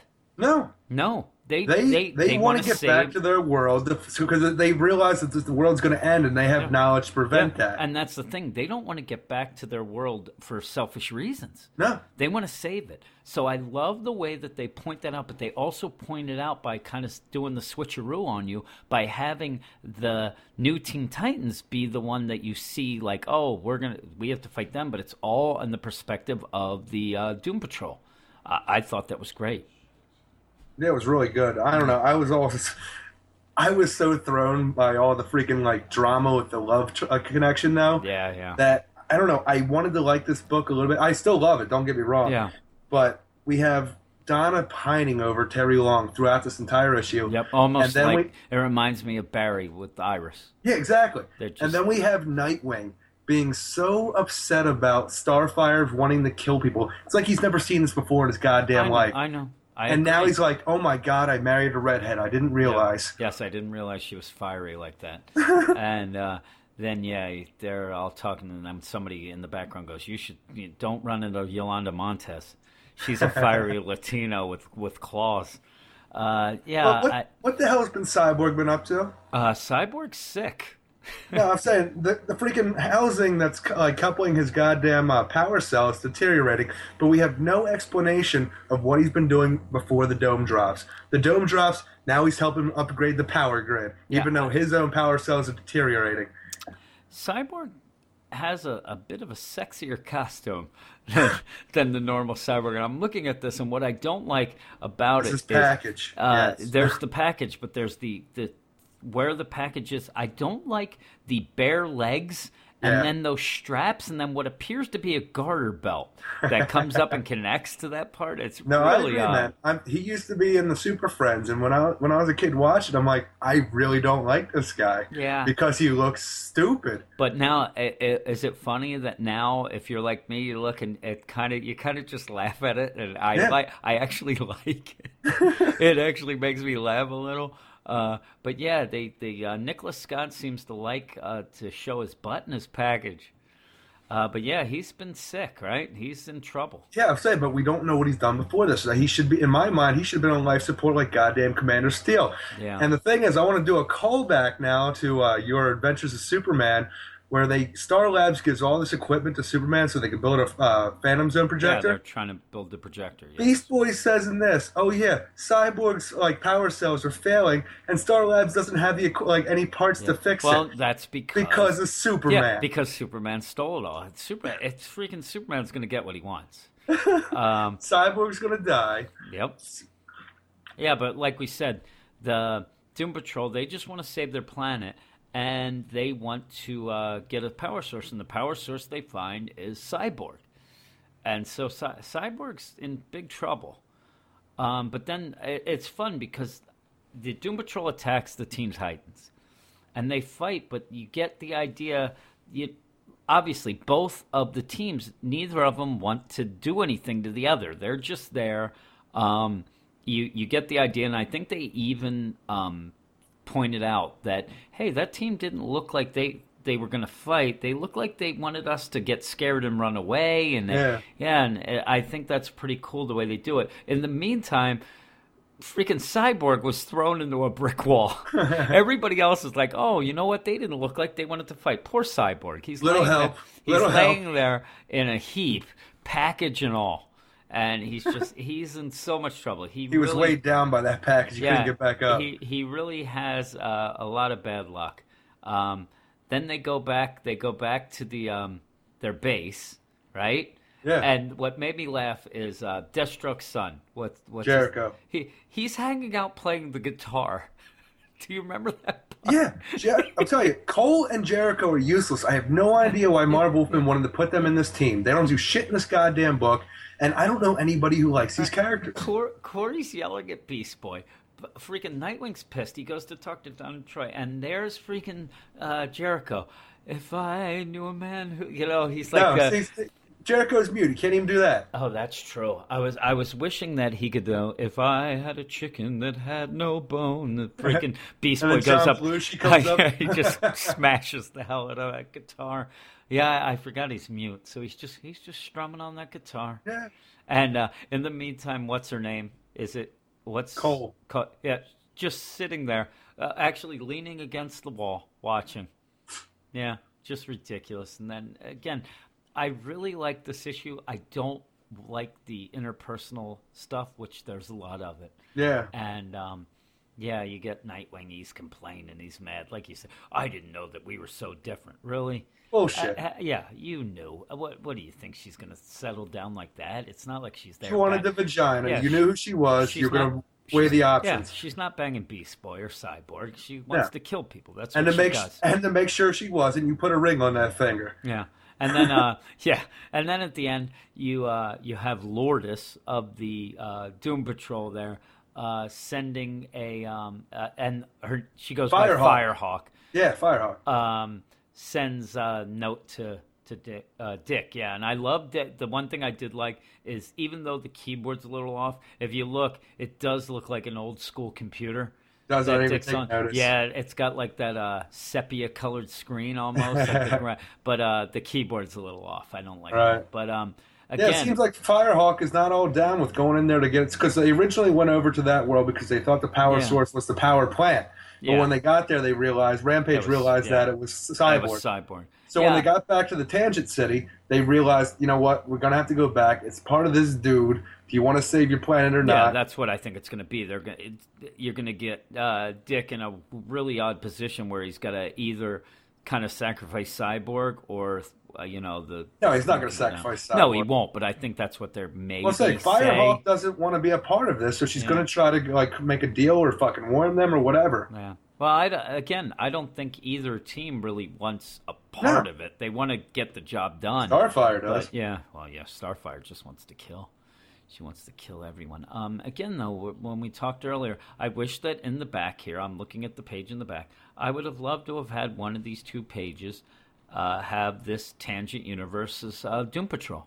As well. I'd like to know. I'd like to you could, and in that, if you just had a rundown of each character and their powers, and you know anybody can say, "Oh, Jim, you can go online and you can you know find that." Well, why? Why not have that in the back? Or Seriously. like we said, Why do, in the, why do I have front. to read? A, why do I have to do research to enjoy a book? I said, I think in my Batman and the Outsiders review, I even said, listen, I'm going to tell you to go do homework. And I'm, I never liked homework, uh, but it does pay off. But again, I want to just sit down and read the comic, and I want to know. I want to know that um, this Firehawk is their version of Nightwing, possibly.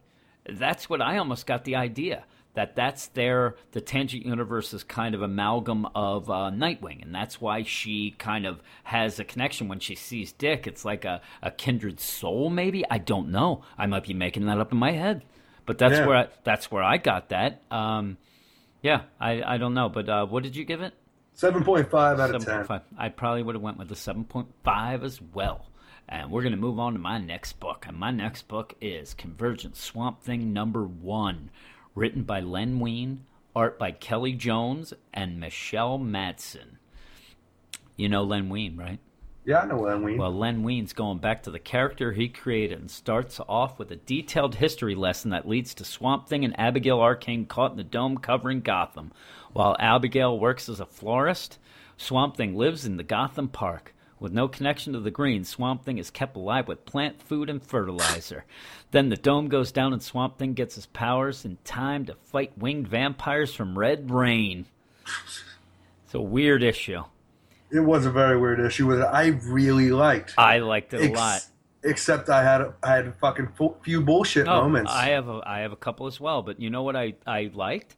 I liked that Len Wein. They get him. They're like now Len Wein is an older guy. yeah, I'm not exactly sure how old, but obviously he did Swamp Thing. The Swamp Thing he did was in '72, so he's an older fella. And they're like, "Hey, Len, we got this convergence event coming up. We're moving." He's like, I, "In my mind, he's at the old folks' home with one of those horns in his ear." He's ah, ah, you got to yell into the left ear ah.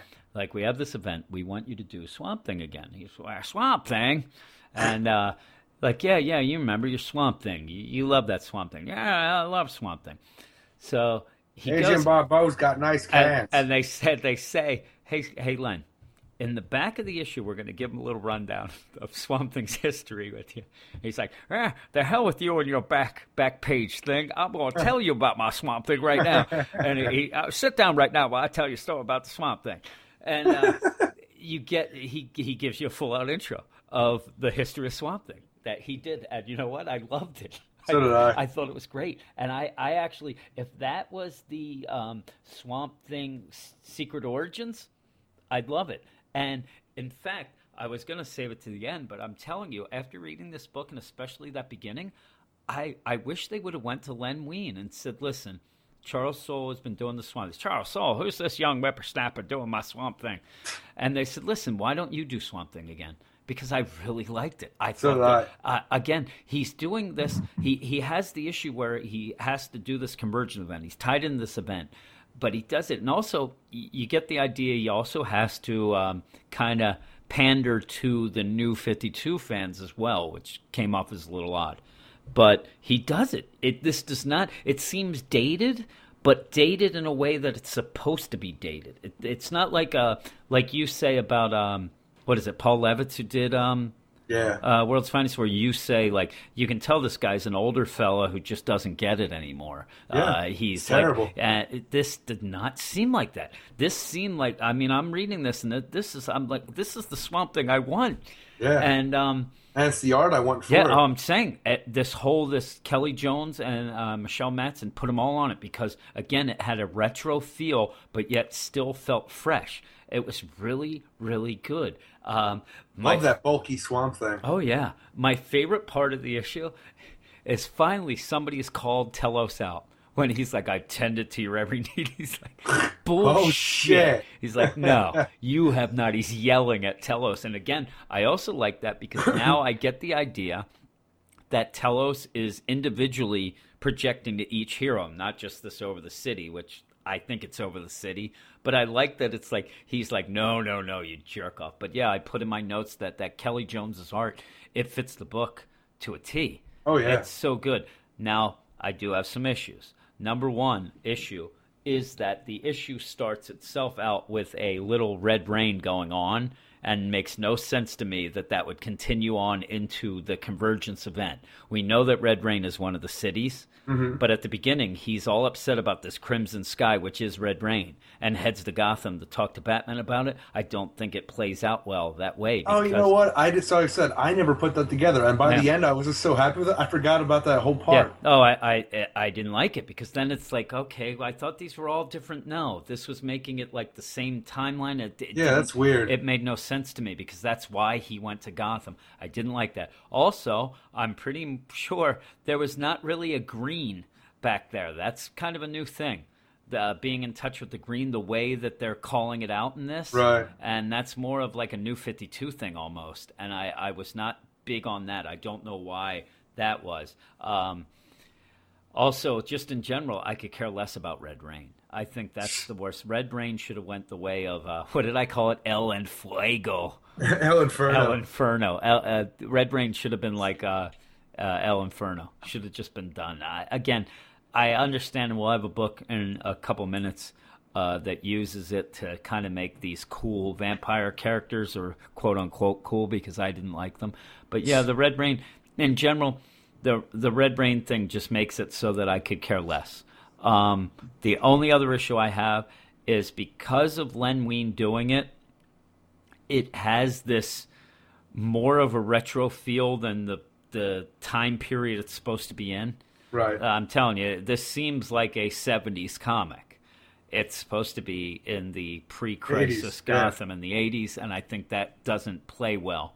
Uh, as a 70s comic, this would be a comic that I think I even put it in the uh, my review that I could imagine seeing in the like the spinner rack at the Gennardis. Uh, like where I bought my first comic. yeah, and I would have been scared of it because it would have reminded me of those horror comics that scared the crap out of me. so yeah, um, yeah, I don't, I don't really have a ton of things to say uh, about it, and ju- just that I really like the retro feel of it. I think Len Wein did great uh, with the um, the dialogue and all that stuff. I gave it an eight out of ten. Uh, Well- what what other parts did you have issues with? because of the goddamn green. We already established Yeah. in convergence number two, there is no green there. Yep. Well, So- again, I even said I don't think that the whole thing with the green, as they're pointing it out, uh, Swamp Thing never had before. That's that's fairly new, Yeah. and I didn't like it. But yeah, I don't like the whole. I, I agree with you. It's almost like the green. They had a lot of issues in this event with the green and the cybernetics. Yeah. Where, where between books it was so off that you don't know what's going on. And really, the transition phase from when uh, Abby and uh, Swamp Thing get trapped into the dome to that year later, Yeah. it felt like maybe three weeks tops to yeah, me. it did. It did. Because Uh, there's no way she's still getting all this plant food and fertilizer a year later to sustain him that she, like he needed in this book. And uh, now we're talking. Uh, I just was thinking. Uh, also, I, I didn't even mention that the scene with Poison Ivy and Batgirl. Yeah. Why was that there? I don't know. So- one thi- that's one thing I don't like though, because as much as I like the art on this, yeah, they um, were off. they look chubby. For somebody who has to ration their food during this time, Yeah. it looks like Batgirl and Poison Ivy put on a couple pounds. Yeah, and Poison Ivy again. Why why is she chasing Poison Ivy anyway? At this point, um, Poison Ivy doesn't have powers, Nope. and she's just chasing her through the freaking park and yells, you know, their little, uh, you know, puns. We we cut your hedge before, and I I'm gonna thought, trim your head. I thought that was getting a little sexy. Yeah, me too. Uh, yeah, I didn't like the art for either of those two. Uh, that was probably the only like miscue that I There can was a- say there in was a the art side- department. There was a side bit to it that I really liked. It doesn't really have anything big to go with the story. Is that when they first show up in Gotham before the dome comes down, when they get off the train, Oh, the kid. the little kid who says, "Mommy, mommy, there's a tree over there in an, in an overcoat, and a hat," Yeah. and it immediately reminded me of in Superman with the little girl Yep. in, in the movie Superman. Superman comes down, picks a cat off a tree, gives it to a little girl. The little girl runs to the house, "Mommy, mommy, a flew down, a man flew down and saved my kitty." Yep. Uh, what have I told you about lying? And you hear the girl get slapped. Yep, she gets slapped the hell because of And this is what this reminds me of. Exactly. Yeah, it was funny because I tried to look up, and because they even say, he's like, Mom, Mom, Mom, you got to see this. A big tree just walked by wearing a coat and a hat, which sounds funny. The only thing funnier would have been if it was three midgets on, on each other's shoulders, you know. Uh, Classic. But then the, the mother says, You're seeing things again. Yeah, De- that threw me off a little bit too. Dexter, I warned you. And I'm like, huh, they named him, and I'm thinking that has to be something. So I actually looked. I'm like Dexter, Swamp Thing. I'm trying to figure out. So there's this hallucinating kid because obviously the mother's like, you are, Again. you're crazy. And then she tells him he can't have candy until he turns 21, and this time I mean it. And uh, and he's, but mom, but uh, again, I'm thinking this has to be a shout out to something. It has Right. to be. I, I still think it is. I can't find it. I'm like, is it, uh, you know, Dexter? It's, uh, you know, he becomes a serial killer. I get you. But yeah, um, You never watched that show, did you? No, no, I No. saw I saw the first uh, episode. You don't Uh, watch anything. No, I, I give things a try, and whether I love it or I don't, that's why when I actually watch a full out like series, then you know that. Like I watched all of Buffy. I was gonna say you haven't done it since the early 2000s. Um, you didn't finish Buffy. Uh, I might have missed a couple. Jesus of, Christ. The the last season started getting a little crazy to me, but I, I watched the finale. I think I might have missed like two or three episodes that final final season. Um, I'm trying to think of things. I watched all the Brady Bunch. Me and my kids went back and watched all those. I watched all of Community, and that was tough. That last season. Oh, yeah. And now they're gonna have that. Uh, I guess it would be the fifth season. Six. is it the sixth? Okay, yeah. I was thinking once Chevy Chase left, it really went downhill. And uh, what's his name? Uh, Oh, Ronald Donald. Glover.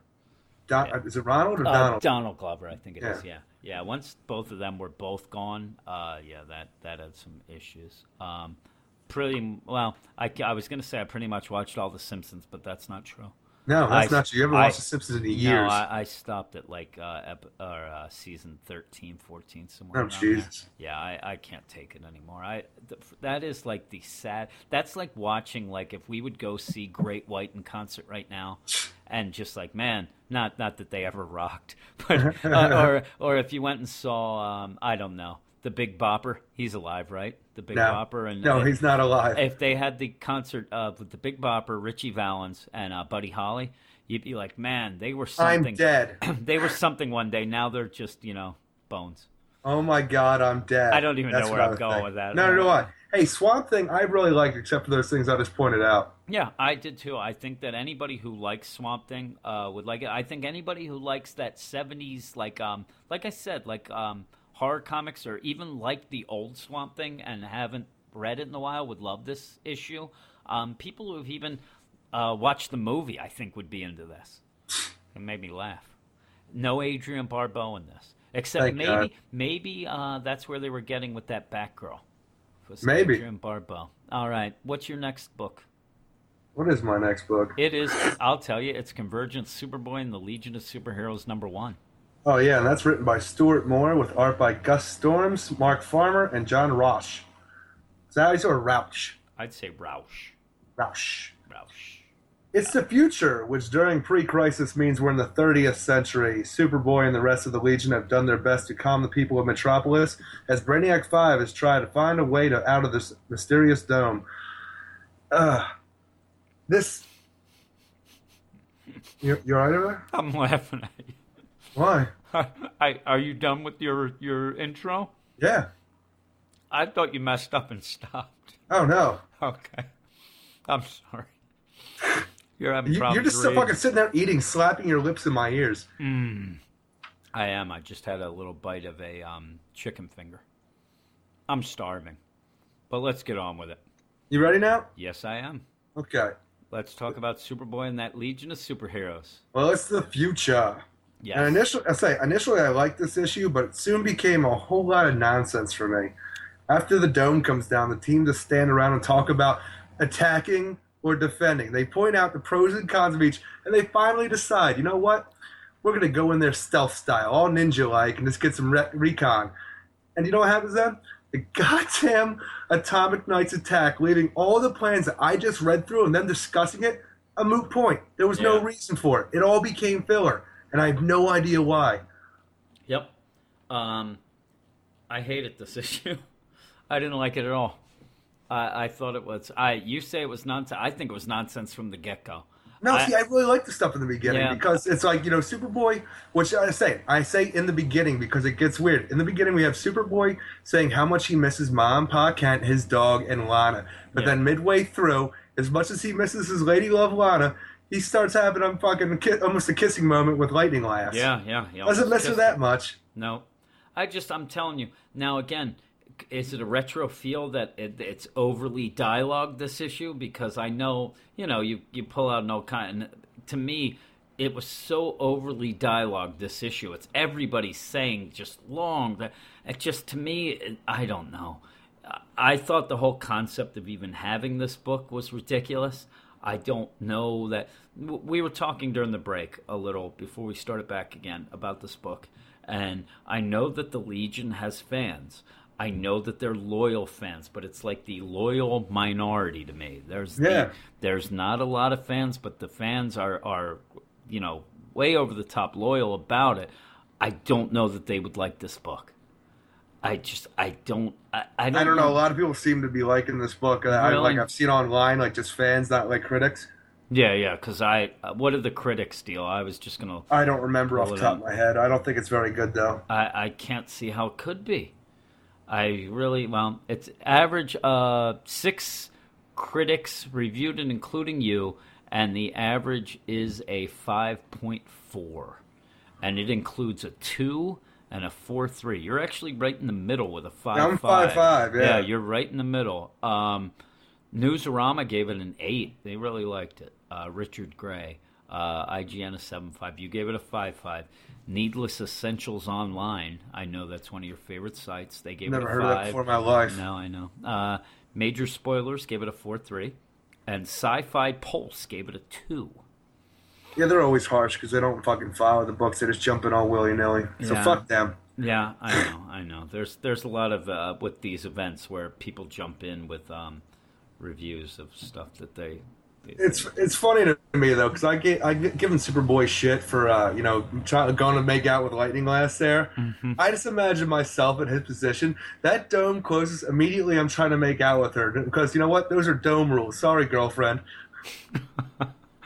dome rules. That was like dome rules. It's like uh, zip code rules. Yeah, but I, I love those rules that people make. That it all all it is is it depends on your situation. The, the rule could be, you know, it starts off that Area it's, oh, code. if you're out of the country, then you're like, oh, I wasn't out of the country, but I was out of the time zone. Then it's the uh, the state lines. Then it, it becomes the street, and then it might even be the house. Hey, baby, I'm saying I was out of the area, house. Area codes and zip codes Um, were always a big thing I remember hearing about. These are dome rules though. the um the drummer in my band in college claimed that it was state lines and he made the point like that's when it becomes legal I, it was so bad i'm like that doesn't make sense to me that's that's like when shit gets illegal when you're crossing state lines buddy again though that was because he was from new york and we he went to school in west virginia so it, Yeah. it became relevant to him Uh, it's everything's you know a, a freaking rule of opportunity i think it is oh yeah. but yeah, uh, I don't know. I, I can't. I'm not going to give much into the the book because really I was not confused, but I got bored. I was Yeah, really it's a very boring issue. book. Uh, I I um. The art was decent. The story just wasn't there at the end. Here's the deal. The art was okay. Um, I'll tell you, the art to a point fit the story Yeah. in the Legion, but I don't want to say that it was good because I, I don't think it was. I think there were points where it was really off. Um, sometimes it was kind of, um, I would say it was quirky and um, nice. I, I don't know what I'm, what would you call it? It was kind of, um, like I said, it was a little quirky. It was a little off the normal thing. It wasn't the house style that No, it people say. Um, but it, it at points it, it was not good. I didn't mind it. I thought it was decent enough. It was just a story that really lacked for me, especially like uh, it's the rules again. We're always going to come back to the goddamn rules about the depowering. Yeah. Like in JLA, we find out that uh, Martian Manhunter was stuck in a human form for that year because he happened to be in it when the power stopped, which in my mind would make him go back to his normal state because the shape shifting is a power. Yeah, yeah. I wish I would have brought that up in JLA when we talked about it, but here. Colossal Boy stayed at like 15 feet tall, which Yeah, for some said- reason gave him super strength to bust through a wall. Yep, he yeah, And and that's it's- he- bullshit. didn't he say like his back hurts? He's like, oh, my back hurts because. Um, one thing I'll tell you, as the issue progresses, you get the beginning, and Superboy's talking. He's giving like the thumbs up to the city. Yeah, he's trying to keep hope it's like, alive. hey, keep hope alive. As the the issue progresses, I'm looking at it now. Superboy himself starts to age. It looks like to the point where in the middle he looks like an not even Superman. He looks like an old Superman. It's really odd. I'm telling you. I'm looking. I didn't pick now. up on this. I'm looking at. I didn't either until I'm looking at it now while we're going through it. There's one point where number one, he at least looks like full out Superman. He's standing with the whole Legion, and he just he doesn't look like a boy anymore. Then you go on a little more, and he starts to look old. And I just I, I again I was not a big fan of the art. I'm just trying Yeah, to find fu- reasons. Five point five out of ten. It, wa- it wasn't a great story. I'm not looking forward to the second one. No, no. Uh, yeah, again, there's some issues and stuff like this that if I wasn't reviewing it or doing the podcast with you, I wouldn't read. This would be one of them. I wouldn't. Yeah. I probably would never even touch this issue. Um, but now that I've read this, I I wouldn't bother. The, what is the big pull that you have knights on Dalmatians? That's about the coolest thing that happened. At the very end, the Atomic Knights show up, and that was pretty cool. Uh, in the end, though, with the um, the little rundown, they tell anything about those Atomic Knights. No, not at all. And that's what I want to know about. Yep. And I don't even know that much about the uh, the Legion. I'd rather know about those Atomic Knights. They're pretty Seriously. cool. Uh, yeah, I would have probably given this a four, five, around there. Um, another issue, my next issue, is my least favorite, and that may even include that Superboy and the Legion of Superheroes issue. And uh, this is one I was really looking forward to, and it is Convergence Wonder Woman number one, written by Larry Hama, art by Joshua Middleton. And you didn't read this book. That's the thing. But- right before we started reading the podcast, I realized, oh my god, I forgot to read Wonder Woman. I haven't. Just for somehow something happened today after I read all the other books. I started reading Wonder Woman, and something happened, and I never went back to it. Well, I believe, and I'm going to check really quick if I can do it quick enough. I believe that Larry Hama is the who did the um, Shadow of the Bat. I All right. believe that it was him. That sounds right. Yeah, that sounds right and me. I'm telling you, I didn't like that issue. Yep, it is. He did the Shadow of the Bat. I'm telling you, I hate this one more. I really didn't like it, and I am I'm not in the majority on this. A lot of people online seem to like it. It kind of goes, yeah. I'm I give it a four. The next worst is a six eight, and it goes all the way up to an eight. A bunch of guys have eights. Uh, I think it's nonsense. I didn't like it, but uh, what happens is I'm going to ask you a couple questions here. Do you like vampire versions of uh, villains? No, No. Do you like one, white jumpsuit Wonder Woman? Kind of. I, uh, I have a really strange relationship with that Wonder Woman. Do you like religious cults? No. Okay, then I don't think you'll like this because in this issue, Wonder Woman and Steve Trevor together together under the dome. But when Diana goes off to help the needy with Etta Candy, she lands on the wrong side of a dome cult. You see, this cult is waiting for angels to rescue them. But after the dome comes down, they knock out Wonder Woman and get their wish, sort of. Instead of winged angels, they get a winged vampire versions of Catwoman, Poison Ivy, and the Joker. By the time Wonder Woman wakes up, she's knee deep in dead cultists, and her and Steve have a Red Rain battle on their hands. The issue ends with Wonder Woman squaring off with the Red Rain Joker, with Etta Candy's life in the balance. Sound good to you? You made it sound half decent, Okay. actually. Well, you know what? It starts out okay. You got Steve Trevor and Wonder Woman, and they're kind of talking. I like I like the fact I like Steve Trevor with Wonder Woman. Yeah. Uh, you know, you don't get that now in the new 52. Nope. So it's nice. And they're talking. They're kind of going back and forth a little about um, these cults. And I think it was a nice setup. I like the dialogue between the two. Uh, and you get to see Wonder Woman in her panties. I'm going to go back and read this. As they're going, they're talking now. Steve Trevor's It's the going- main draw for me. yeah, I'm yes.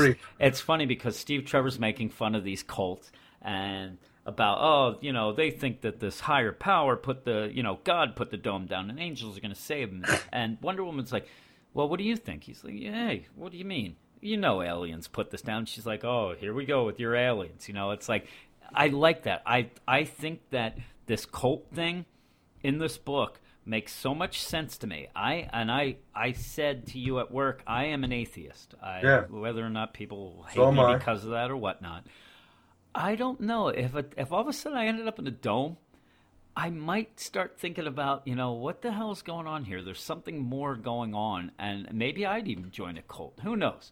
But You this, are the worst. I know. Well, this cult seems Throw to, all your beliefs to the window. Oh God, I better be I don't know because that's. I'm telling you. Well, what don't you think that a, uh, you know, even the the most fervent Catholic would maybe throw their beliefs away if freaking some three eyed alien came down? I mean, shit gets real. Then you got to freaking, you know, reassess.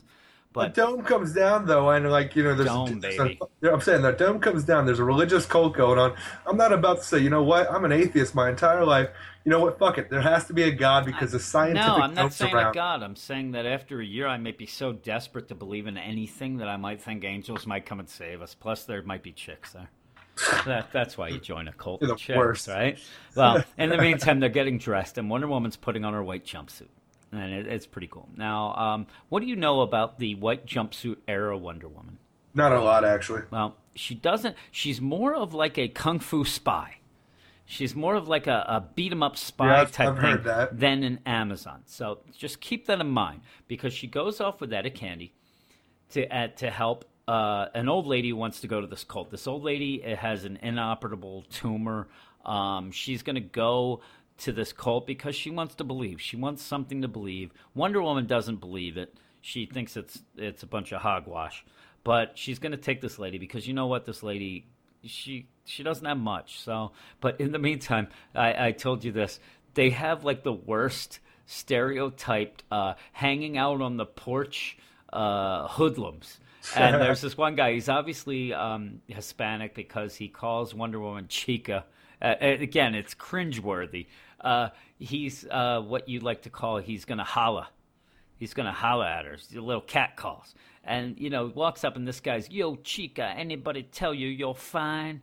I'm like, really? Is that what we're gonna get into? And then this guy keeps yelling. He starts making fun of the old lady. Then Wonder Woman turns on him, yells at him. The guy has a rat tail, so that shows you exactly what what's going on there. And it's the worst kind. It's the uh, the it's not even connected. There's a shaven part. Separated, yeah. It's the separated rat tail. This guy is it, he he's bad news.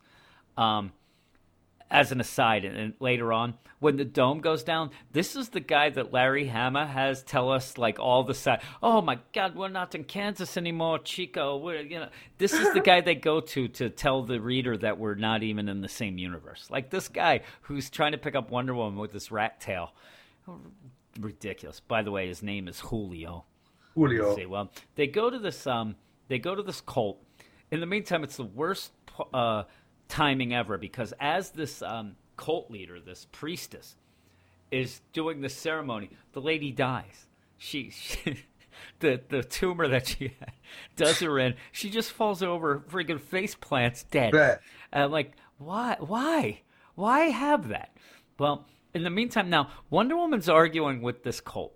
This cult's there, and they're now they're mad. They're mad at Etta Candy. Like, why'd you bring this non-believer here? At that point, the dome goes down. Well, actually, I'm wrong because that's one of my problems with this issue. At this point, Telos starts giving his speech. So, like, oh my God, what's happening? They hear the speech, and they're they're they think it's like oh this is it wonder woman's telling them no now in the meantime one of these women now these are all women they're all these coldest i don't think these women lift weights i don't think they're acrobats one of them comes up hits wonder woman over the back of the head with a staff and knocks her out now i'm telling you this is a They, they go to curves together. this right? is They a go- superhero who in this in this um continuity is like a kung fu spy. There is no way a cultist. Now you can tell me all you want that oh Telos' speech is going and she's just she's you know listening to that and not paying attention. I don't care what you tell me. There's no way that this cultist is just going to sneak up behind her and hit her over the head with a stick. The stick breaks. She's out cold. I, I think it's bullshit. I think it's ridiculous. Um, in fact, when it happened, you only see the stick break over her head. Telos is telling the speech at this point. You think, okay, they're going to pull out of the panel, and Wonder Woman's going to be like, "Yeah, you you mess with the wrong woman, bitch." You But- never pull out, Jim. But that, yeah, but that's not what happens. In the meantime, uh, you go to Steve Trevor. He hear he sees this, and they're like, uh, "Dare to, don't dare to circumvent these conflicts in any way, and the citizens of every city will pay the price." And I'm like, "What? There is no room to make common cause among you." Uh, well, where's this speech coming from? Because it's, it's so much different again. I've seen that one. I just have it, but it's not in every one. And then only one city will survive this day. All over, you know, the embrace of oblivions. That's fine. Steve Trevor goes running off. Now, what have we known in all? I think in every book, what happens after this speech? After the uh, only dome one city, comes down, The baby. dome comes down. Well, not in here, because what happens is this religious cult. they- We're up, depending on how you think about it in your head. What's that? All Right, yeah, well, we yeah. said that. But they they get Wonder Woman. They take her down this crazy stairway. Then they take her. They get her bag. They take her down. They're going down catacombs. There's a, Explain it. a fight breaks out. Then they go down another place. Then they go into a cell. They open the cell. They throw her in. Then there's like a big hole in the. But who knows what's going on? Then also, then you see Steve Trevor. He's still running downtown. He gets to Etta Candy's house or the old woman's house that they picked up. Julio's there still. He's that. That's where Julio goes. Uh, uh, that the one guy goes. That's no sky I ever saw. And Julio, you know, he's the um, the streetwide uh, preacher. So I don't know what he is. He's the uh, the window stoop scientist. Goes. That's the color of nothingness. Forget about not being in Kansas anymore. We ain't even in our own galaxy no like, how does Julio know this? how does he know this? And uh, then Steve Trevor's like, oh my god! And that's when the dome comes down. It, there's so much afterwards, and the only reason I can say why they did this is because if Wonder Woman got her powers back earlier than that, she could easily escape these stupid cultists. That's the Yeah. only reason. So they had to delay it because then Etta also they were all the way at this church. Etta makes it all the way back to to where they were find Steve and like oh they got Wonder Woman. It took that long for this dome to go down. So they're there and then. Uh, uh, Julio has some more crazy comments, but then they're like, "Hey, buddy, uh, look, there's some angels coming in," and then here we go again with Julio. These ain't no angels. this guy is like the most knowledgeable guy, but yet all he does in his life is sit on the stoop and yell at women. But then you go back, you have Wonder Woman. She gets back her power. She breaks out. In the meantime, these angels that this cult think that are coming are actually Red Rain versions of Joker, Poison Ivy, and Catwoman. And again, I think that you're supposed to be all excited to see that. I'm not. I really, No. I'm really not excited to see a vampire version of Joker. And and it's weird. At the one point, um, Poison Ivy has uh, Wonder Woman's tiara on. It's it's a little confusing. Um, then they start fighting. Steve Steve Trevor comes. Steve Trevor and Wonder Woman are fighting. Now, also, all of a sudden, out of nowhere, Wonder Woman has her costume on. She was in her white jumpsuit that I figured she was just going to wear. She's Wonder Woman now. I guess actually she had a um a duffel bag with stuff in it. I don't know why she put the costume on. I really don't. I like the. I wish she would have kept the um the white jumpsuit. So they're fighting. They're not doing that great. Wonder Woman's kicking ass, but Steve Trevor's there. Steve says, "Wonder, hey Diana, you go ahead and get Etta because uh, Joker grabbed Etta Etta Candy. You go ahead. I'll be fine." I'm telling you. Steve dies within two seconds. She runs off, and then she hears like gunshots going. She, I knew I shouldn't have left them. And it looks like all the cultists had been turned to vampires all attacked. Everybody attacked. And um, yeah, I, I I don't see how Steve survived. I really don't. You actually see him. I think that they're actually chomping on him as he goes on his neck and everything. Uh, so then you get the end. It, there's Joker. He's the vampire Joker. He has Etta Candy. He also looks like he's bitten her neck, so it seems like it's uh, a little too late for her. But you have, you know, you have to end with the line. It all seems like a big joke. Ha ha ha ha. ha. I'm like, you, you got to be kidding me. I, You I- just explained that whole goddamn I know book. it's because I was so angry at it. It's and again, the the whole costume felt wrong. They just, I hated it, and yeah. So now you don't have to read it because it's- Apparently. it's so the rules are thrown out the window. Yeah. Um, I just hate it. I, I didn't like it, so I gave it a four. Screw it. Don't read it. It sucks. and Larry Hama now has two of my least favorite of all. But yeah, now we have one last book. See, I wanted to. We we weren't talking long enough. This will only be a three-hour and forty-minute podcast. I want to get to the four-hour mark because you have one. You have one last book. You have uh, Yes, I have one last book. I have Convergence Hawkman number one, written by Jeff Parker, with art by Tim Truman, Enrique Al- Alcatena, what, Alcatena, I- Alcatena, Yeah. and John Kalisz. Okay. Domes ain't shit when it comes to nth metal, and that's why our hawks, hawks are still out flying about, kicking ass and taking names. That is when they aren't outing themselves as superheroes at the Gotham Museum. No, that really happens. Eventually, they come across Thanagarian Shadow Warriors who sick man hawks on them that look like turkeys with Green Goblin's head. But it all leads to Hawkman and Hawkwoman finding out that the Shadow Warriors aren't behind the dome and have hooked their sleeper cells up to the absorb- Absorbascon. Fucking Absorbascon. Sword Uh.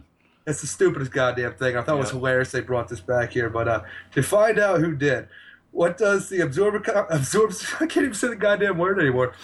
Absorbascon show? Why the crisis on Infinite Earths. So if you survive convergence, you're fucked anyway. Yep. Uh, my main problem with this book is the era of Hawkman. Jeff Parker did a too good of a job depicting it, and I realized at this point that I re- how much full of nonsense this era of Hawkman was. Yeah. It- Yeah. and I don't know, man. It was just people love the Shadow War, and I don't think that it holds up now. No. See, I didn't read any of the Shadow War. I wasn't reading Hawkman. Uh, so I was. I, I don't know if I could say I was confused. I was more. Again, it was just. It started getting too much for me. I was like, I don't know what's going on. I, you know, Like Hawkman up to that point was all nonsense. Nobody liked Hawkman. He was just there. He was a background character. And then when Shadow War came out, it was just a little less garbage, and people Yeah. got a hold of that. So, and then they started a series off of that because, but then that was quickly canceled. Yeah. Um, I mean, how much? How much of the book uh, had to do with him just fighting manhawks? Oh my god, that went on fucking forever. forever. I'm like, Jesus Christ! It, it, you know, why? It, it Telos wants to see. You know, I'm surprised he didn't have him just fight more manhawks because Ugh. Ah. they were they fought for page after page.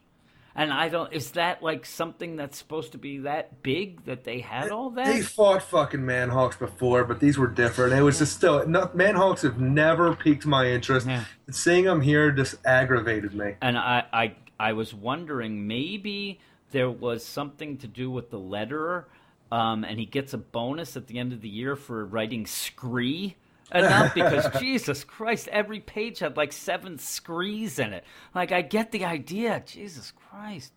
But yeah, they, I'm looking at, I'm paging through. They're just, it's Manhawk, Manhawk, Manhawk, Manhawk, and then they go and it's uh, Nellis the Hawks. then there's more Manhawks. It's just Manhawks.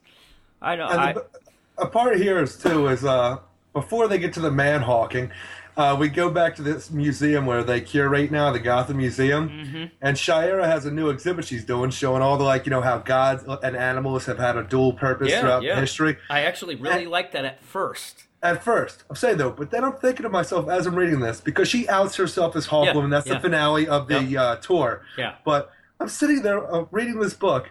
I was like, all right, this curator is doing an exhibit in cargo pants and a tank top, which she does not appear to be wearing a bra. Yeah, yeah. I would go to more museums if this was going yeah, on. And in fact, the one kid like is like, "This is the greatest thing." Fuck ever." yeah, man. Yeah, he doesn't mean Hawk Woman. no, no, her tits are flying. Yeah, they were Manhawks then. They were battling those boobies. Yeah, I, I don't know though. It's I did not like the art of this book, but the one thing I really appreciated was the end. It was not because it was the ending. It was just when we got to the Absorbascon, that whole like the art changed. It became really good, and then they showed the Telos speech at the absolute last page, Yeah. and they did it differently than any other book Yeah. I've seen, and I really Yeah. appreciated that. What with the face of Telos of face, coming yeah. through there? I thought that was cool. With the light shining through it. Yeah, yeah, I liked it. Again, you get the idea of, uh, you know, uh, how the hell do they know who they're going to fight that way? But it looked really cool to me. Yeah. That that is what they should have done in a bunch of those, where it's like this ominous, like all powerful being telling you what you're going to do. I thought that was cool. Yeah, the art, the art again. At, at points, it's it seemed throughout the issue they didn't know what uh, they wanted to go for because at Yeah. points it looked like an old school, even like um, even like in an old print style. It looked like at Yeah. points, and then other times it didn't. Other times then it looked, it just was off. Once they got inside the Thanagarian Shadow Warriors headquarters, Yeah, yeah. it seemed a lot better. Yeah, and that yeah. was right at the end. Yep, I'm looking at it now, and uh, yeah, I, I liked it enough. uh, the art. I'm saying the the Yeah. actual issue to me was a bunch of nonsense. It was a bunch of nonsense. Uh, what did you give it? Five point five out of ten. I probably would have given it a five. Uh, I I know real- this was saying one I of the ones you were. higher. Yeah, well, you were looking forward to this issue. I, I like Hawkman a lot, and the thing is, I, I like have fond memories of Hawkman, but reading this, I realized, oh yeah, this era was a lot of Um, nonsense. yeah, and again, it's one of those things where a lot of people will um, will complain like, "Oh, uh, you know, we want a Hawkman book or we want uh, Static Shock back," and they you got to realize that all these times that you get these books, they just keep failing, and eventually you got to think that it's not just like your comic. There's no bad characters. There's only bad writers. Right. Uh, sometimes maybe that's not the case. Well, Hawkman's had a troubled past, and Yeah. do- doing him justice because they said so many origin tales. It's ridiculous at this yeah. point. That's Yeah. why I was really looking forward to New 52's Well, Hawkman that- because they had a chance to do it right. That's what I was going to say. That was their chance because that was a new start. And But the thing is, they even fucked it up there because we had one origin going on until issue 12, and then they they retconned that and said, "Oh no, he's an alien." Well, because what's his name jumped on them, right? Oh no, at that uh, yeah, that must have been um, Uh, Rob Liefeld, didn't he? Liefeld, yeah. But didn't Liefeld jump on right then and I changed it all up? I'm trying to remember if Liefeld was on. No, he was on like uh, during like the late like like singular numbers. Okay. Uh, but issue just- 12 into zero is when they really went for the alien thing. yeah. I just remember at one point you just getting so angry at it, and then It was I, uh, ridiculous. yeah, and I wanted, I was, and I swore that was when we were big on just laughing about anything Rob Liefeld. Yeah, I'm saying, but they had a chance to. I'm saying once that happened, though, the book got better because the the beginning of the series was awful. I Yeah, yeah. really did not like it, and they had their chance there, but I was willing to go with that. Issue 12, oh no, he's alien now, and the book got better from there. But I was yeah. so pissed off. Yeah, because actually, I, I thought that was one of those where you said that uh, it actually did improve under Yeah. Liefeld. So maybe I'm wrong. Maybe I'm thinking that because I'm thinking in my mind that you said that that, that was like the uh, the shitty one. But now I No. do remember you were like, "Hey, get this! It's actually better now." I had Uh, a weird yes. painted art style in that that I did not care for in the beginning, like Mm. couple issues, like the first six issues. Well, again, that that's the thing that these books there's there's so many things that can go wrong in a book that can throw you off, and uh, you know you can have a great looking book. I'm telling you, I love Talon Yeah, uh, when that came out in the first like six issues when um, uh, March was on it. I loved it so much, and then near the end, I just the art was so off to me that I just it really soured me on it. And then you start, I don't know, when you don't when you get one or the other, you, you then start to. Uh, to nitpick on everything, like if Yeah. you don't like the art, then you're like, well, you know what, the story's a little off. It, it's it's tough. It's tough to get that book that it's like the that nails Finch's. Wonder Woman. Yeah, yeah. It, it's it's just it is tough to um to get that uh, combo. Oh, you know what I didn't mention because I was going on and on about Wonder Woman. Um, Joshua Middleton did the art on that issue. I don't know if you will go back and, and read it. And everybody's going on and on about how great an art it was. I didn't like it, and uh, no, I didn't like it because to me the art was more of a style that would have fit the Red Rain Right. uh, villains than this this era of Wonder Woman. And uh, I don't know. I I got I think I even got called out by somebody on because I said I didn't like it. Though a uh, person on Twitter who goes fully as Wonder Woman as their avatar and is a huge Wonder Woman fan said I'd had a perfect review. What do you, what do you That's think of right. that? I was all excited. I'm like, really? Somebody likes Wonder Woman like that? Because uh, to me, everybody was going to like that issue because of just liking Wonder Woman, but they liked it because they know I I speak the truth, Ruth. Uh, but But that- yeah, Haw- Hawkman, skip that issue because it's not worth reading. yeah, there's there's a bunch of those. I, I wouldn't read this Wonder Woman, and again, it's a shame because uh, you're not going to get much Hawkman after this. No. So you would love to have this Hawkman. The shame for me with the Wonder Woman is this is one of the only like issues that has Wonder Woman as the lead um, good character, quote unquote. Yeah. Uh, the other Wonder Woman you get in this whole event are like the uh, Kingdom Come Wonder Woman, stuff like that. Flashpoint, yeah. Flashpoint, you know, you get all that, and um, I, I, it's a shame because I love Wonder Woman, I, and that era Wonder Woman I thought would lead to something really fun, and it was not fun. Their their idea of fun was the uh, let's make Joker a vampire, Yeah. and I don't even know legitimately. I don't even know that that makes sense in the Red Rain universe either. I No don't idea. know- Never read I it. don't know a lot about Red Rain. Uh, what little I read, it doesn't seem to jive with what was going on in that story. Um, but yeah, for the most part, uh, the podcast is over. We don't like Jared Leto's Joker. Nope. Uh, you like Convergence. I like Barry Allen. You like to go I like to the the, truck Man. stop. Uh, we both like shitty food, I like the Tin Man. and we both like to go to sleep, Yes, we do, sir. preferably not with each other. I get to go check on my one son. He's not feeling well today, and I made it through the whole podcast without throwing up. And in, fa- and in fact, I didn't feel good. And while you heard me eating, I was eating not only a chicken finger, but it was a buffalo chicken finger. So now I don't feel good at all. So I think I might go and up chunk. Wouldn't Awful. that be good? I'm gonna keep Yeah. it. I'll keep it rolling. That'll be an outtake. I'm signing out then. All right. Well, that'll be it. We'll come back and uh, yeah, if you want to go to our site, it is Weird Science DC Comics blog.blogspot.com. We're on Twitter at Weird Science DC. You can email us at weirdsciencedccomics at gmail.com. You can go to Podbean somehow and listen to this podcast. You can go to Twitter, and we would beg you to uh, review the podcast, good or bad. Give us a rating, good or bad, On whatever. iTunes or Stitcher. On iTunes or Stitcher. Uh, at the beginning of the podcast, when we first started doing it, it seemed we were getting like all these reviews and um, uh, ratings. They kind of died down. So I'd love to hear what everybody thinks. And in fact, it'd be good for us too, because I'd like to see if people are actually listening to our garbage and if they like it or not. So yeah, even if you want to uh, email us um, questions, comments, tell us that we suck, tell us what you want. We like polite and constructive criticism, just like Cameron Stewart. And actually, we like everything. You can yell and scream at us. You can make fun of Eric. That always makes me laugh. I cry. Yeah, yeah, you do. Oh, listen, it just as an aside, I'm I'm saying all this stuff as Wrap kind of like up. I'm saying about the generic thing. No, what I'm saying is you'll you'll appreciate this. When we're at work and I get an email on the phone, the minute that an email comes in, and it could be a junk email. Eric is so excited thinking it's for the podcast that it's it's listener mail, and you get so excited. Is that listener mail every day? That's the only thing you ask me all day. We get any listener mail? So uh, seriously, we really do appreciate it, and, and I wouldn't have to ask if you give me the goddamn I know, you still would have to ask because you wouldn't be able to get it at work either. You'd still ask me every day. But yeah, we love hearing from everybody. So please email us. I'll, again, I'm just going to throw that one last time.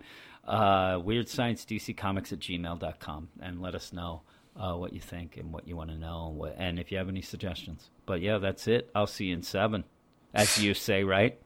yes, I Uh, would. I'll but- see you in two. all right. But yeah, um, see you next week. Oh,